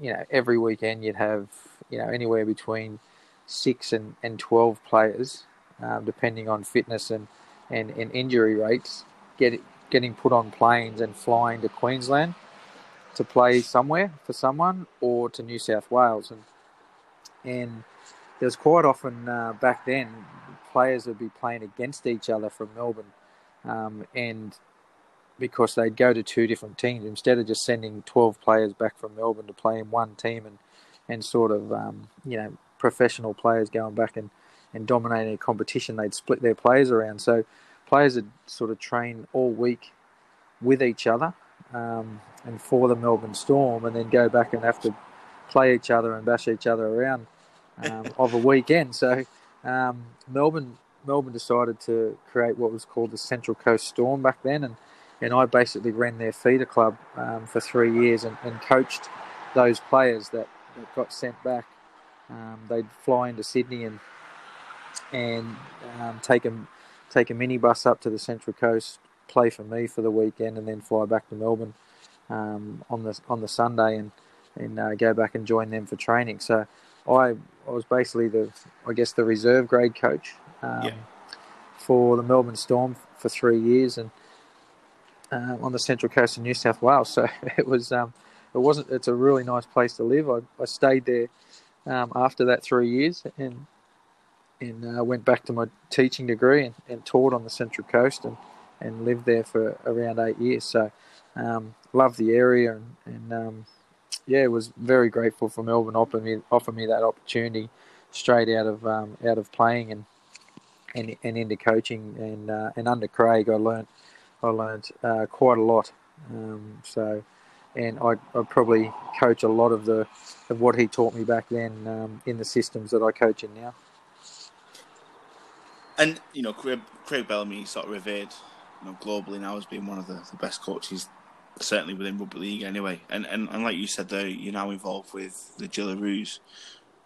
What what's your role within the Jillaroos? Is assistant coach? Is it? I think. Is, yes, is right? I am the I am the assistant coach, and um, you know, and then and on a day to day basis for the NRL. Um, not at the moment because we we were, you know, the, the women's rugby league's put on hold for for now. But um, as I said, I'm I'm working with the Roosters in a different capacity at the moment, but my day-to-day role, if uh, if everything was went back to normal, would be uh, running elite um, and development player camps across all of Australia. So um, basically, running talent ID um, across Australia to find the best players, the best women's rugby league players playing, and um, and then putting together camps and academy programs to develop that that talent, and hopefully, um, I'm sure you've heard about about the NRLW over here. Hopefully, yep. when uh, when it grows and uh, they add some teams to it, um, a lot of these players that, that have been through our system um, will be the ones that are, are, ready to, to step up and, and showcase themselves on, on TV and and, um, and promote the women's game. And what's the, the situation with the women's game with obviously the coronavirus? Is that a year out? Is it or what, what's it looking no, like? No, not not at this stage. Um, there, there, hasn't been, to be honest, there hasn't been a lot of communication, or a lot of decisions made around the women's game yet. Um, you know, obviously the men's game that is so important over here, and and um, and obviously generates that much um, money and, and income and, and broadcast deals and and and so much attention. Um, once it gets going next uh, Thursday night and starts kicking into gear, I know that there's some work in, in behind the scenes to make sure that the women's game is is um, is back up for this year and, and, and not given um, a year off. So at the moment, there's just a lot of girls that are out there that that are, are training um, on their own and and um, hopefully teams will get back to training um, once some, some, once some of the restrictions are lifted over here. And uh, at the moment, you can sort of train in groups of ten, um, but once obviously teams are, are, bigger than that, so once teams can get back, hopefully in the next two to three, maybe four weeks, um, teams will start to, to train together and and uh, and prepare for the local seasons here um, that are going to be obviously shortened. But obviously, the NRLW as well is there's only four teams in it, so and they've only played four games for the last two years. So um, at very minimum, hopefully, we get four games up again. And yeah. uh, and these girls that are that are training so hard at the moment on their own and in isolation um, will get just rewards for all the hard work that they're doing now, and, and they'll be back on the big stage and, and playing in their team colours fingers crossed. And then obviously next year we've got the, the World Cup, um, which you know I'm assuming you'll be travelling over for. Yeah, um, and we've uh, we we know that it's how cold it's going to be. We've been trying to acc- uh, trying to acclimatise and not, not rug up so much over here, so we can start to get used to it. I've never, And I've never what- been in, I've never been in uh, in cold like that, mate, ever. So um, I'm not sure if I'm looking forward to it or not. October's not too bad. It's when you when you start pushing towards December, that's when you'll start feeling it. Oh, So, yeah. if you get knocked out early, it's not too bad. uh, hopefully we won't, mate. Hopefully we won't. And just an, obviously another word on a couple of the teams that you'll be playing against in that you've got obviously New Zealand, um, England, and, and Papua New Guinea. I think have a, a strong women's team, but you've also got Brazil as well. Um, now we were speaking to Adrian Vowles last week, who's obviously the Fiji coach, and Yep. just a, a, a quick word on a couple of the teams you'll be facing. Yeah, well, the, the funny thing is, um, international rugby league for for women um, has basically, besides the World Cup, is generally uh, has been dominated by Australia and New Zealand, and uh, we've we've been playing test matches against each other. Um, even in World Cup year, we played the Anzac Test in um, in April, or I think it was actually early May, and then we played each other at the back end of the year in, in the World Cup final too. But um, we've sort of got a standing um, match against them every year. But over the last couple of years, there's just been these teams that are, have popped up, and, and we've played um, we played Fiji last year um, as as a Prime Minister's 13 team, and Papua New Guinea the year before, uh, or sorry, the two years before, and and the strength in both of those sides um, over the, the last few years and the strength of development and the programs that they're, they're following, um, yeah, has really has really paid off for them because they've they've really pushed our um, our elite girls and our development girls, um, you know, to to the point where um, yeah, last year Fiji were very close to even knocking us off, um, and that was the Prime Minister's 13 game over there, and um, you know Brazil, I, I wasn't even aware that they played rugby league, so um, it's going to be great to see them play. Um, you know, England came over here and, and challenged in um, the nines at the start. Um, sorry, when was that? Last year, Yeah. the back end of last year, and, and um, you know the growth of the women's game across um, across Australia is also getting um, shown that, that that's happening across the world, and and it's just great. You know, um, I I don't think um, either Australia or New Zealand can just sit back and, and be safe in the fact that they're going to um, go through and and play uh, in a World Cup final, which has probably been the case for the last three or four World Cups, um, where it's just been basically in New Zealand versus Australia. Um, you know, given that they were going to going to go through and play, so uh, it's really good. It's exciting, um, and the challenge is for all teams now to, to get up and, and get prepared after what's going to be a really probably um, disrupted preparation, um, because the games over here, um, obviously the international games still up in the air. We don't even know if we're playing get to play New Zealand at the back end of the year. Um, uh, I, I, I doubt very much we'll we'll travel to PNG at the end of the year to play them, which which um, we were we were um, which was the plan, and Yeah. you know we, we don't even know if we'll get an international game in this year. So um, preparations normally at least one or two games a year um, to practice in, in the lead up to that World Cup, and, and now we might not even get a game between now and then. So um, yeah, it's going to be a close one, and and uh, we're really looking forward to it. Definitely, and obviously, you know, fingers crossed that you know you can at least get one game in this year in preparation. But Yeah, it'd be nice, Um, but I mean, um, yeah, obviously there's there's a lot of things that have to happen to, to get that up and running. Yeah, Our, our state of origin over here is still not um, certain to be played with, with the girls. It's it's been um, a great battle and, and really well received by um, new and old fans of, of the game and watched by over a million, 1.1 million people um, the last two years, and and we've had um, crowd numbers for the women's game over here of eight and a half thousand, and then and then uh, ten and a half thousand last year. So, um, yeah, yeah, it's been unreal, and, and it's been really growing, and, and we just hope that um, what's going on across the world at the moment isn't is going to affect that. And, and um, I mean, the, the state of origin for the men is going to be played after the grand final for the first time ever. Um, and hopefully we can get uh, a women's rugby league um, state of origin in at that stage as well. Fingers crossed. Well, yeah, again, Jamie, you know, really appreciate your time and, and obviously good luck with obviously the preparations and hopefully we'll, we'll get to speak to you again before any yeah, international yeah, games. Yeah, I'd love to, mate. Um, yeah, thanks for the support of, of uh, Women's Rugby League too. Um, no worries at all. No worries at all. Pleasure. Thanks for your time. Thanks, Dan. Take Cheers. care, mate. Bye bye. So that was Jamie Feeney. Um, like I said, you know, great guy. His, his career is quite deceiving, actually. So, um, you, know, you might not obviously remember, you know, especially people over in England, you might not remember too much of Jamie Feeney's career, but to play for obviously the Bulldogs when they were you know going great with Steve Price and people like that, and then obviously to play with you know Cameron Smith when and, and obviously under Craig Bellamy when Melbourne was sort of really coming into their own. It's you, know, you don't do that without you know being a great player. So you know it's good to hear that you know he's had that great career. But you know probably more importantly for us today is that you know the the progression he's going into with the Australian Women's Pathway Program, the Pathway Program in general.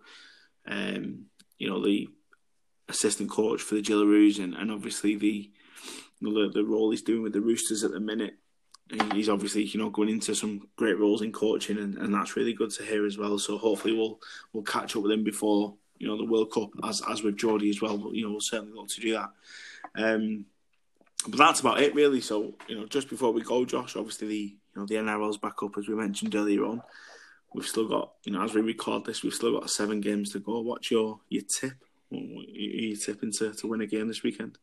Obviously, you've got the Saturday fixes, and you? you've got New Zealand versus St George and Sharks versus Tigers, and then obviously the Storm versus Raiders. I, am going to go for the Storm versus Raiders game, and I, I expect a close game. Obviously, Raiders haven't been beat uh, this year, have they? And neither have the Storm. And, but I think Melbourne will just edge this one, and I, I'm going for Melbourne by four to six points. I think.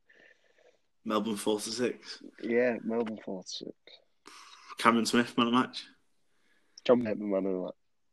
John Bateman. Love it. Cameron Smith's grown a beard, I noticed the other day, actually. That's quite. He's the god, mate. That's why. He, was he is. Hollywood He's God. He's the God. He's God. said a joke the other day. I said, "What's the difference between Dominic Cummings and God?" And he said, "God wishes he was Dominic Cummings." oh, yeah, there's only the man on this earth who, at the moment, can get away with travelling so many miles, mate, and not get punished. ah, fair enough. Uh, for me, I'm going to go the it's the uh, the Sharks. I just think everything going on with uh, Bronson, Xerri, and whatever. Sharks will be a bit dumbfounded, um, and I really like the Tigers. I think I said with Adrian Vowles last week that um, you know that right edge with Luciano Leilua and, and Joey Leilua. Um, obviously got Benji there and, and Corey Thompson on the wing as well. I think that's quite a, a lethal edge that. And, Elijah Taylor, people are you know they always they always show well. Um, but yeah, that's that's my tip. Tigers by close game two. Tigers by two to beat the uh, the Sharks. But don't know. It can go in either way that. But yeah, Tigers by two. And I just Josh, I, I obviously I hope my team on Sunday win, which is Manly. I hope they beat the Bulldogs on Sunday to keep up this. Manly fan. You're yeah, Manly yeah, fan, yeah. Manly fan, mate. You Yeah, that, mate. I just hope they keep this a good start. If, if obviously if if they beat Canterbury on Sunday, it, it will be a good start for them, and hopefully Yeah. they can they can kick on this year. Yeah, no. To be fair, I like looking Manly. I love. Um, I think I was the, to pick a player to, to Turbo Tom have- there, it's Yeah. to be. Tommy Wow. Turvey, mate, hundred Yeah, percent, Turbo unbelievable. He's the man, the Him man. and his brother as well, Jake as well. Two great Yeah. players, aren't they? Two yeah, two great players, and Ch- Cherry Evans coming off the back of them as well, mate. It's just? Uh, yeah, brilliant. But yeah. yeah, that that that's it from us this week, and I hope you've enjoyed and we haven't bored you too much again. And thanks for listening. Yeah, it's been a long one, mate. It's been a long one this week, It hasn't has, it has, mate. It? um, yeah, obviously take care, stay safe, and you're allowed outdoors a bit more, you know, a bit more now. Yeah. But you know, But, make sure you stay yeah. safe and follow the guidelines. yeah. S- Stay alert. Stay alert, as, as they say. Stay alert. That's it, mate. Stay Stay alert. Um, but yeah, myself and Josh will be back with you next week, mate. Yeah, Yeah, yeah, yeah. Next week, definitely. brilliant. Take care. Thanks for listening. Bye bye.